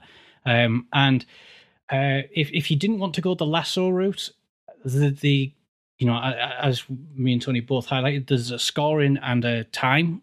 Um, if you ta- target the pass score, so you can you can work it with heroic and then a lot of skulls or legendary and slightly less skulls on. So you can customize that style, and that's somewhere between LASO and uh, say standard legendary, which is an it, that's a nice way to test it without having the brutal uh, brutality of the iron skull um, for restarting a level when you die, or losing uh, your uh, heads up display.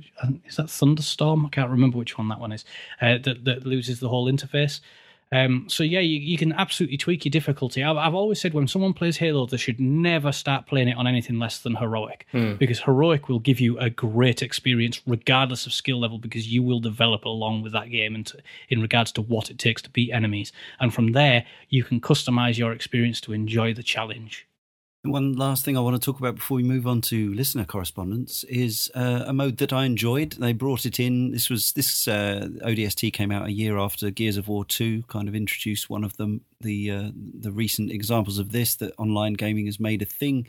Not everyone always wants to go online and kill each other, um, but people like co-op gaming. Now Halo obviously already offered that, but they offered it in a sort of contained, high score based environment, I suppose, if you will, in um, Firefight and uh, this was one of those modes that I had an enormous amount of mu- uh, fun playing before inevitably people dribbled away and moved on to other things. But um, I gather it's not in the Master Chief Collection. Is that right? It's not. Yeah, they, they didn't put it in there. Um, they, they did actually describe a reason for not putting it in. Uh, I kind of assume it's laziness, uh, but whether it's something that they want to put into Halo Five and then have that as the pure focus of it all, that maybe makes sense. But it's it's a shame because Firefight was a great experience that came with ODST. Um, it's something that, that again had a score focus.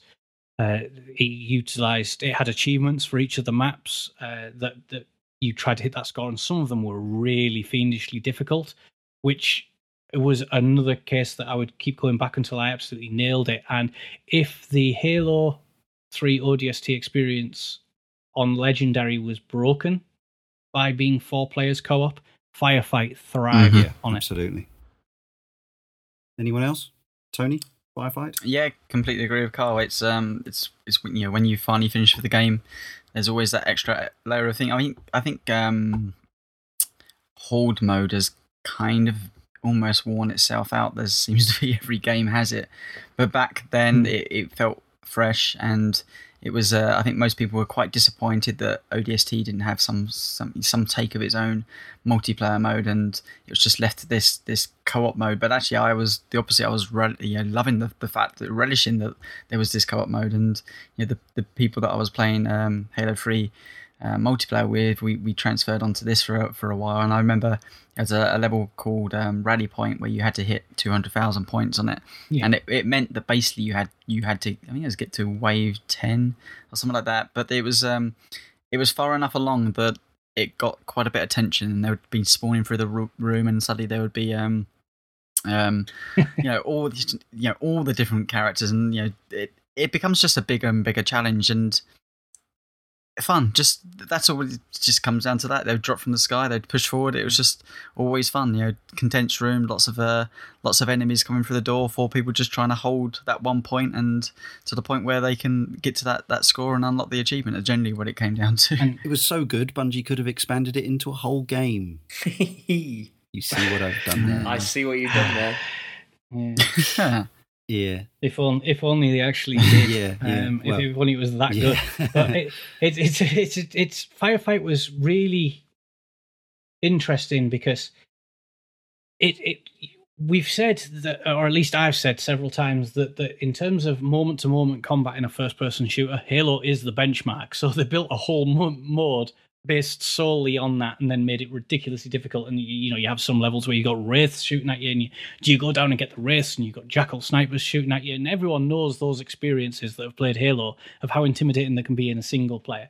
And then you start working out game plans with your co-op buddies, and you're like, well, if you go around the back and you take out the sniper, then I'll try and make my Mhm. way down there, and I'll try and take out the wraith. But you got to watch out for the ghost. So if one of you can, you know, plasma pistol the ghost and slow it down for me, and it it just became an absolute riot. And I thought that it was a smart decision to use the Halo 3 multiplayer because the Halo 3 multiplayer was incredibly Yeah. popular and trying to pull people and split, split it it, would have been on terrible. multiplayer for your own franchise. I, I completely agree. I think the only issue was maybe whether they should have released ODST at a slightly lower price. Uh, I mean, I I don't resent any money I spent on it, and I'm very happy No. to have the Master Chief Collection version for free. But in terms of how, in terms of those review scores, and in terms of people's attitude towards it, I think re-including the Halo Three multiplayer was uh, seen as some people as a bit cheap or something, which which I I view as unfair. But I think maybe if they'd released it as a mid-price game rather than a full-price game, then people would have been a bit softer on that. Yeah, I mean, I think that's absolutely a, a, a great point, and it, it, it's something I completely agree with. But at the same time, I paid full price for this day one. I actually got the limited edition. Of course, uh, you did. that, that, that uh, of course I did. That um, CJ actually posted on Twitter earlier today. A control pad. Oh, okay. It was a it was a green ODST Xbox Three official Xbox 360 CJ's controller. nice one as well. I, that I loved and cherished uh, and and used CJ. I didn't just look at it. No, I, I, I um, got a comment. I got a copy day one, and then sort of loved the game so much. I, when I sought that out and I found it for a decent price, I was like, "Yeah, I'm having that, even if it's if if it's just going on the shelf." I'll, you just I'll rub it that. on yourself from time to time. and, or in this case, and, and, whip it out and Clean the uh, dust off. photograph it and pop it on Twitter.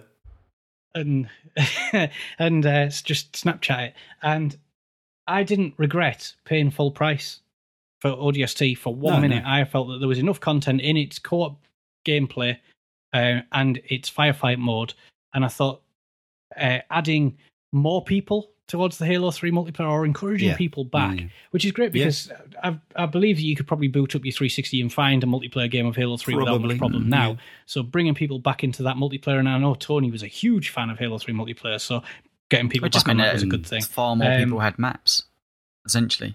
Yeah, yeah, that too. Yeah, I- there is an irony to the fact that this could have been released cheaper, and we think it might have encouraged higher reviews, Hmm. which for me, I, I don't necessarily agree with reviews relating to price. Mm. It's, you know, um, but. Uh, or released as DLC or whatever, and then when it came to the Master Chief Collection, they released it for four Yeah. quid, and it was like I looked at it, I went, "Is that all?" yeah, it's, Yeah, I it's a same. crazy price. can, yeah, you know, sometimes you can you can see a game in a shop that you really like that's sort of incredibly cheap, and you go, and you just you don't think like, oh, this is a real bargain for somebody. You think like, really a fiver, yeah. and the, and the ODST is one of those. I, I Yeah. kind of I get a little bit a little bit worked up things like that, and Lost If- Odyssey. And, If if I didn't get it for free and it was eight quid, I'd have snapped it up Oh, the second that it could came Oh, I- yeah, out. like that yeah, rare replay collection at the moment. Twenty pounds? Are they Yeah. joking? Yeah. What they It's should charge? yeah, It is ridiculous. Um, CJ, so we did, you weren't on the Halo Three podcast. Um, So uh, did you did you uh, play a lot of multiplayer for Halo Three? Are you an online shooter guy? Um, I know you know know you play Destiny, but uh, yeah, I mean, I, I played uh, Destiny to bits. I'm a real big fan of that, but I, I never really got into uh, online multiplayer stuff at all. Um, we've had this I'm- a lot on these podcasts, which is weird. But uh, yeah, I'm uh, I'm sort of very much a uh, a story kind of uh, Right. guy, and I, I guess I guess I come from uh, a background where it, playing video games was quite a solitary solitary thing, sort of way before like internet and all that kind of gubbins. So um, didn't you Yeah, have I- arcades in Manchester. no, I, I don't know. It's just uh, you used to have to go just, to Ludlow for your gaming socialising, didn't you? Uh, I, well, at, at one point I did, yeah. but um, but um, yeah, I, I just never clicked with multiplayer. Plus, wasn't particularly good at it. Most most of the time, even on even on Destiny, it's like I'll shoot somebody, somebody else will shoot me, rinse and repeat, and I didn't really enjoy that. That's So- that's most multiplayer shooters. yeah, that is pretty much it.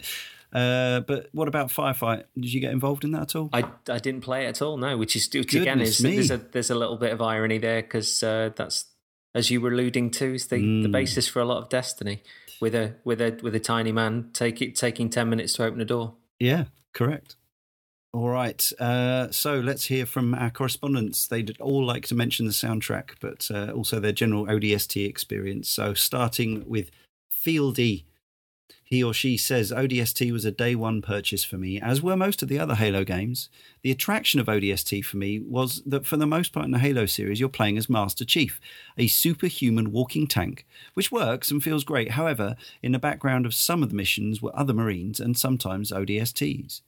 These AI characters almost always got killed easily, and whilst you plough through the carnage in your green armour, I couldn't help but feel sorry for them in a way. But now I was able to play as one of these characters, and it really felt like I was vulnerable. I'm not sure if this was the case, but it felt like health drained a lot quicker when taking fire than it did in Halo 3, and that your default weapons felt like they were a bit weaker. That said, I loved the Spec Ops style silenced guns. The setting and atmosphere also left me feeling isolated, open to attack. This made the game instantly refreshing and gave me a new take on what a Halo game could be. That and the fact that you got to see some of the events of Halo 2 from a new perspective made this entry into the series very appealing. Overall, however, I do think this was one of the weaker Halo games. It did try a few new things and indeed did stand out, but really it felt like a stopgap between 3 and Reach.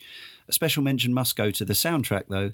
The jazz blues feel really added to the atmosphere and made the whole experience that much more interesting. Thanks, Fieldy. and now we have Ben Blaster. I do hope that's his real name. Halo 3 ODST was a day one purchase for me, still riding the Halo 3 buzz. Me and my group of fellow Xbox 360 gamers at the time couldn't wait to sink our co op teeth into yet more Halo content, even if the chief, chief wasn't involved this time. But ODST certainly wasn't what I'd been expecting. Gone was the bombastic showstoppers from Halo 3 to be replaced by a more somber and subtle mood. It was a side of Halo I could never have imagined, and because of this, ODST will always stand out as the pinnacle of the Halo franchise, in my eyes at least. ODST offered just as many chaotic multiplayer romps and cooperative riots that its predecessors had, but it's those moments spent skulking through the city of New Mombasa with the drizzle clouding up my visor and the soft purple glow of hazard lights guiding my way. Those are the moments I'll always remember. ODST was the first time the series had offered us a chance to simply stop and soak up the atmosphere. It's a theme that the franchise is yet to return to, but I certainly hope that ODST isn't to be one of a kind. The Halo universe could always use some more bluesy twists on its iconic soundtrack, that's for sure. Thank you. And Neki Manser says, I played through the ODST at launch and was left feeling lukewarm on it. I don't recall much specifically other than just not really enjoying the style and design of the game, wanting something more consistently paced and focused on Chief's story. I just finished a replay of this on the Master Chief collection a few weeks ago and have come away with a much more positive view on it. The setting is wonderfully crafted. The game requires a more measured approach in the night sections than I had pr- used previously, and that made a huge difference. The music is also absolutely top notch and can absolutely compete with other favourite Halo tracks. The gunplay is just as good as ever. The story is interesting and involving. I heartily recommend any Halo fan to give it a shot via the Master Chief Collection but with an asterisk on the recommendation that they do not approach it like a mainline Halo game. Baker's 12 says ODST, as it stands, is the only Halo first person shooter that I did not get around release. As I believed that this was going, originally going to be DLC for Halo 3, I felt I was going to be shortchanged. After picking up the game secondhand at a reasonable price, I felt it was definitely more than a glorified DLC that I later found out was a misconception that I'd had. I thought it was a breath of fresh air for many reasons, including not being the Master Chief, the story structure that used flashbacks, and a few gameplay tweaks to represent you not being a Spartan. I felt that the story was more interesting and had a stellar cast, particularly for Firefly fans. It was with this game that I started to think that Bungie was better at putting together a standalone story than a continuing one. The hub area was a mixed bag for me. While I liked the exploring and fighting through the deserted city, I did find that there wasn't much variation in scenery, and parts could be a slog to get through. In particular, I have strong memories of trying to fight two hunters with very low health and getting very frustrated. How was that bit for you, Karl? With uh... I know the two hunters uh, he means in the in the in the hub. Um, me playing it back through on normal, it wasn't very hard, but uh, no, you could actually you in the there's two LASO playlists, and there's one where it does only the missions. However, there are two oh, okay. hunters in uh, Coastal Highway, the final level at the shootout, yes. which is actually a firefight map. Um, they were fun. Yeah, yeah. yeah. Died, did you die at all? Uh, no, lot, lots of uh, lots of free running around the area and jumping off as quick as possible to get Parkour. away. Yeah, that's that's yeah. when I tend to come unstuck is uh, walking into sort of six inch curbs that you can't jump up and things like that. Uh, yeah, I mean that's, that's, one thing we haven't said actually. Your jump is is uh, considerably um, moderate compared to uh, and fall damage. Yeah, well. yeah, of course, yeah. Robotic Monkey is our next correspondent from the forum at caneandrinse.com slash forum. He posts not being a Spartan, you couldn't just go barreling right into the middle of a battle. You'd have to carefully pick your way around the edge, or sometimes just sneak past them altogether. Knowing what weapon you had became vital, especially on the harder difficulty settings. Energy weapons to take off shields, followed up with some marine weapons to finish the job. I think it was the atmosphere that won me over so much with ODST. The hazy nighttime slogging through the streets, being guided by the AI flashing up road signs and car headlights to steer you in the right direction, combined with the amazing jazz soundtrack, really set the tone in a way that I've not really felt in many other games. You really do feel like you're completely on your own. The audio logs really were an amazing addition to the game. Hearing how civilians on the ground were affected by the Covenant attack on New Mombasa would have been a nice enough addition on it on its own, but the whole thing was acted out really well and gave extra depth to the game. It also came with the added perk that unlocking the audio logs gave access to weapons stores dotted around the city, making the later battles easier and also giving you access to a vehicle to help move around. I liked how you found various items dotted around, and interacting with them would take you off onto the side story of how things ended up there. ODST also had the lovely addition of firefight mode. I'm sure it wasn't the first instance of a horde based game, but for me, it felt like the first one where teamwork and coordination became so important. We all know that one person who would get a little too trigger happy up close with the hammer. Yes. Yes. Yes. Goat Snake, a new contributor, uh, is the fierce, the most fearsome of all the hybrid beasts. Despite playing all of the main games in the Halo series in one form or another, ODST was the only one I loved rather than merely liked. Playing through the atmospheric, rain soaked stealth sections while trying to rendezvous with your squad mates was a nice change of pace to the more traditional Halo fare encountered when you started to track them down. Retracing their steps and encountering the scene of their battles was a neat way of tying it together, too, as well as helping reinforce the feeling of being lost and alone in hostile territory. Having the Firefly boys turn up to effectively reprise their roles was, for me, another welcome departure for the series. They were far more interesting than Master Chief's blank slate personality. While, it's st- while still being a great fit for Halo's curious and charming mix of earnestness and good humoured adventure.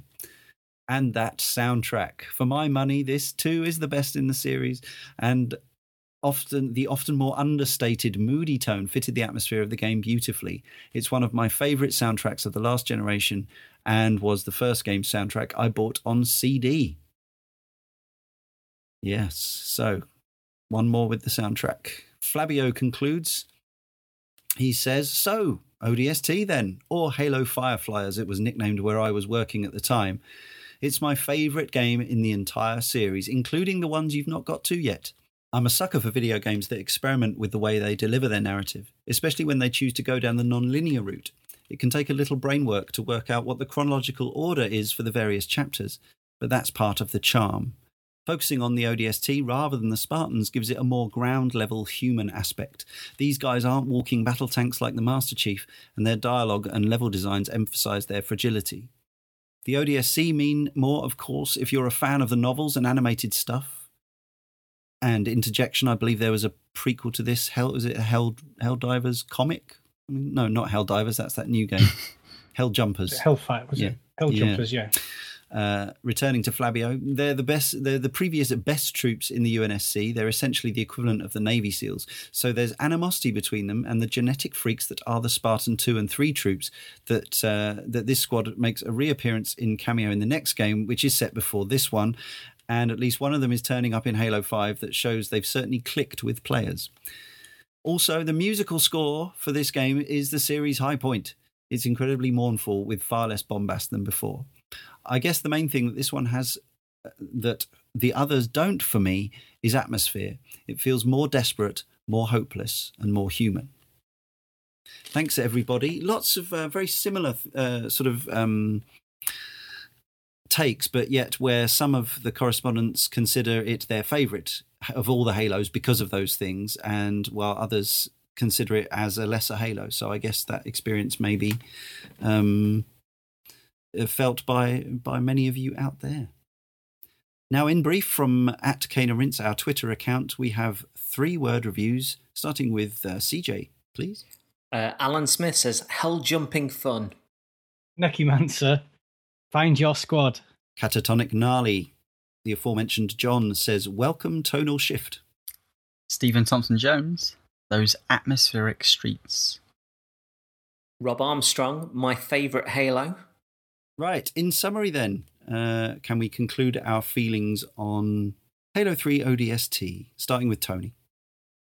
For me, uh, it's a bit of a mixed bag Halo experience. Um, Hmm. as much as I love the tonal shift of of what the streets allow, and I I think it's really interesting playing as an ODST. You know, previously a you know a, a character in the universe that was you know viewed as okay, yeah, they're just kind of like a sub character being brought into the forefront, and um, you know the extended fiction that can be found outside of the the main games. You know, they were interesting characters, so you know I'm glad that they they have um, some limelight. I think the, the maybe the problem I have is I, I think the actual gameplay outside of the streets has been done better in many of the other Halo games because I think you know those focuses its focuses in those games is to deliver those moments and I think with um, this feeling a bit more put together as a piece of DLC and almost feeling like a, a best of in, in those in some of those regards but maybe not being as as refined um, left me wanting a little bit more. Um, but the the street sections combined with the music, combined with some of the the more intimate storytelling, left me really feeling quite you know proud that they they had chance to do something that was a tonal shift away from the main main franchise. So I, I certainly like it, but I, it just for some reason it, it just in my head it just sits in a slightly odd tonal place um, that it's it's not one that I particularly must come back to each time. Um, you know, listening to CJ and, and Karl talk about you know, almost the poetic nature of how they found some of the elements, certainly of the story, uh, it, it makes me want to feel that way, but I, I can't help but come off the back end of that game after playing what seems at this moment to be about eight months of Halo. Um, it's the one that I've come off going, yeah, okay, that's a piece of Halo DLC uh, that's been expanded and in an interesting take in this universe, but it's one that I just don't love.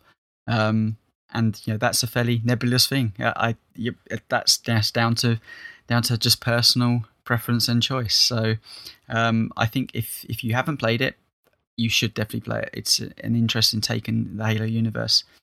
But as a personal thing, it's yeah, it's one that I like but don't love. Fair enough. Uh, that's interesting. That yeah, you echo the uh, the the earlier correspondence, and uh, your summary came where it did. Interesting. Yes, um, I think I'm slightly more positive overall than you, Tony, in in terms of where I sort of how I feel about Halo Three ODST. It's probably the Halo game that I've actually spent the least time with. Um, I bought it, played it through once or twice, solo co-op. Some point I sold it. I don't remember when. Uh, got it again recently for Master Chief Collection. And played through it again only on normal, which isn't the best way to play it. I completely accept that. Um, it was more about just uh, revising, you know, reminding myself of what actually, you know, what goes on, how it feels to play, and so on and so forth. I I would love to now have the time to go back and play it on Halo and maybe even um, Halo, oh, heroic, heroic, and even legendary. Um, although I'm I'm stopping well short of what Karl did because that's just insane behaviour. Um, but uh, yeah, I really, I really, really like the atmosphere. Everyone's mentioned it. The soundtrack, I think, is beautiful, um, and having that hub level, which apparently was a real. Um, you'd think, oh, it would be fairly simple, but because the game had never been built with that in mind, it was a it was a bit of a nightmare for them to engineer. Um, and it's the it's the large the largest contiguous area in any Halo game. Uh, I suspect that's still true, although I haven't played Halo Four, so I can't be sure. Um, which is impressive in itself, and and the fact that it's got these sort of collectibles and um, this mystery to solve. Even if I didn't care about the the overall story, the events that happened in New Mombasa between Halo Two and Three, because I don't really care about the story of Halo generally. I still got sucked in with the music, with the atmosphere, with the vibe, into that Blade Runner, Deus Ex Human Revolution, you know, neon signs and dripping streets and saxophone kind of atmosphere. And another area where I think I, I, feel slightly more positively than Tony is that I think the the action levels in between the hub levels uh, are up there with anything I've enjoyed playing in Halo. And maybe that's maybe I haven't played them. I've, I haven't played them as many times as you, Tony. I haven't played them on the different difficulties, perhaps maybe above heroic. I'm not sure, but uh, in terms of the things they ask you to do and the set pieces. Um, I had a real lot of fun. I think there's a real good spread of stuff from vehicular stuff to long range stuff, lots of close up melee um, areas where you're defending multiple sides at a time. Um, and uh, yeah, and and a, and a banshee section, of course, as well.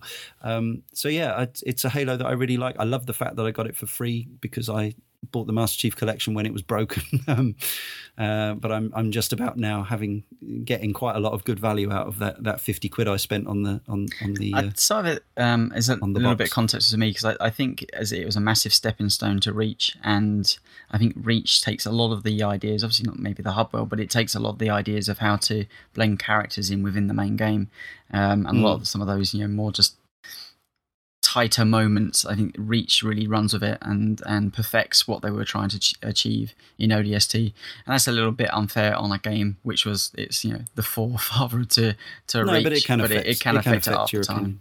Yeah, absolutely, and yes, those those squishy, awful faces uh, and um, and some and some stunt casting didn't do an awful lot for me, apart from the the, the odd moment of, of Nathan Fillion charm. But um, but yeah, overall, uh, absolutely, I'm so glad they they now it is now part of the Master Chief Collection, or it is if you pay a few quid if you haven't bought it at the time. Bring on Reach to the Master Chief Collection, I say. Uh, but more of that in a month. Karl. ODST doesn't really have any bad levels, in my opinion, and that's maybe the biggest compliment I would pay the game outside of the hub world. If you look at Halo mm. One, you know, you people inevitably mention Library, uh, Halo Two, Gravemind, Halo Three, Covenant, ODST. does it have a bad one? You know, some people might say um, Data Hive, but that's okay. I really enjoyed that level. So uh, for me, it, it, it doesn't have any of the strongest levels, but it doesn't have any bad levels. It never really takes any bad steps with its gameplay, and that is really cool. But the the, the star of the show is absolutely the hub world. It, it's oozing uh, with atmosphere, and it, it's strange because it's it still holds up now and it's still thoroughly enjoyable now and you get all the feelings but i would love to see it remastered like they did with halo 2 just to see that hub world uh, with new lighting effects and um, glowing neon and better rain effects and stuff because it, it, would be truly spectacular and obviously as a fan of blade runner that helps as well uh, story wise i think it's a really interesting story i adored the the audio logs and i thought they told a really good tale um, differently to how tales are told in the first three Halo games. And as uh, Tony alluded to there, it, it's a really good forerunner.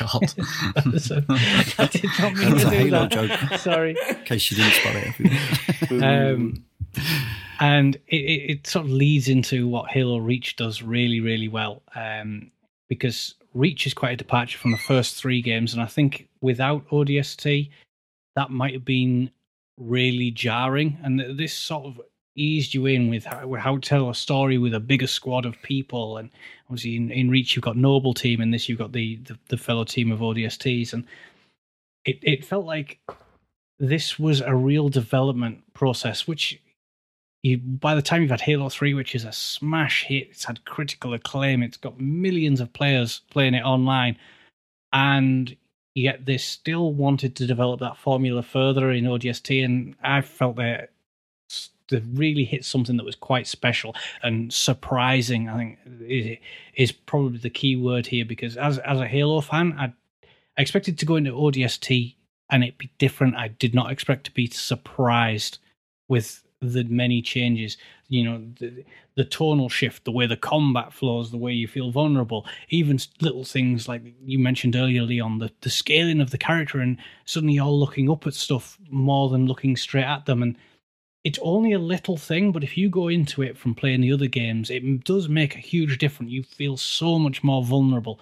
Um, and it, it, it, with Firefight on top, which unfortunately isn't in the Master Chief Collection, which is a bit of a travesty, really, because it was there in the base game and it, it's a really fun mode. And, and, you know, I'm I'm a huge fan of horde gameplays. Mm. You know, the one of the games I truly loved in the arcade growing up was Gauntlet, and ever since then I've loved yeah. that idea of co-op play against waves Same. of enemy and. Uh, and and Gears of War did a really cool job, and I think that that Firefight honestly took it the next step up from what Gears of War Two did, and it, it as a sort of mode in games, it sort of died away, and you you get zombies in the Call of Duty games, and there's not a whole lot else doing it, and for Firefight to come out and feel different and feel so um so much like a team effort was really cool. um, and it, it is missed from ODST. But for anyone who's got the Master Chief Collection, which really I can't recommend enough because you're getting four games at the base price anyway. The fact that you can pick up ODST for three ninety nine is is just nothing less than a steal. Um, it's a fantastic product. It's a very different tonal take on on Halo, um, and it's worth checking out, especially if you're one of these people that claims to like the Halo games but ignored ODST. Uh, give it a go because for me it is a really positive experience. Um, and going going back now, uh, six almost six years after its mm. release, mm. and still loving that game and still finding the little things that I loved then. Um, and, and playing them now with and tweaking it. And obviously, I don't expect everyone to go through and play it on this. So it, it really is a very niche mod for like the less than one percent who want to be masochists or whatever. Um, but you, in terms of a legendary campaign, solo or with a friend, two two people at most, mm-hmm. you and one friend. Um, it, it, with any more, it, it it does break the the immersion and, and, and that sense of vulnerability and, and you against the world. Uh, but with two people on legendary, it's a great game. Solo on heroic or higher, it's absolutely fantastic. Uh, give it a go because four quid it is such a bargain. Yeah, I hadn't it hadn't even crossed my mind the thought of a ODST anniversary. I suppose because we obviously we haven't even had Halo Three anniversary yet. But yeah. Uh, it seems a pretty remote possibility, but lovely idea nonetheless. And let's conclude with our guest, CJ. Thank you. Uh, I was instantly smitten with ODST. Uh, Pre release people were tearing into it and finishing it in hours, but I breathed deeply of those rain kissed streets, the sheer loneliness of those opening moments, the wonderful storytelling as the game moved between dark whispers and echoes into spectacular Halo bombast and back again. Throughout, we slowly discover more about the cast, their specialities, and their bonds before all are brought together in this glorious, magnificent seven shootout at the end.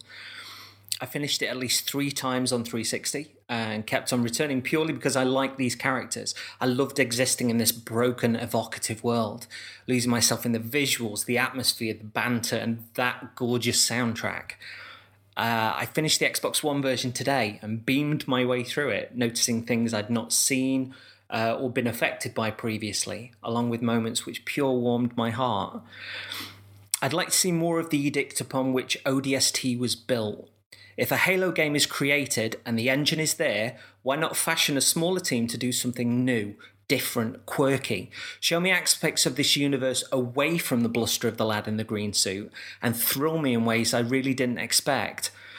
I'd love a new ODST, but I'd really love to see the instinct which inspired ODST applied to something I really wouldn't expect at all. Nice. Thank you very much, CJ. Once again, we'll see you again soon. Uh, yes, so that's been ODST. We've only got uh, two more Halo shows to go in this current run, but who knows about the future. It just remains for me, Leon, to thank Karl, Tony, and CJ, and to tell you that next time in issue 190, Perhaps you've seen it maybe in a dream, a murky forgotten land, a place where souls may mend your ailing mind. Dark Souls 2.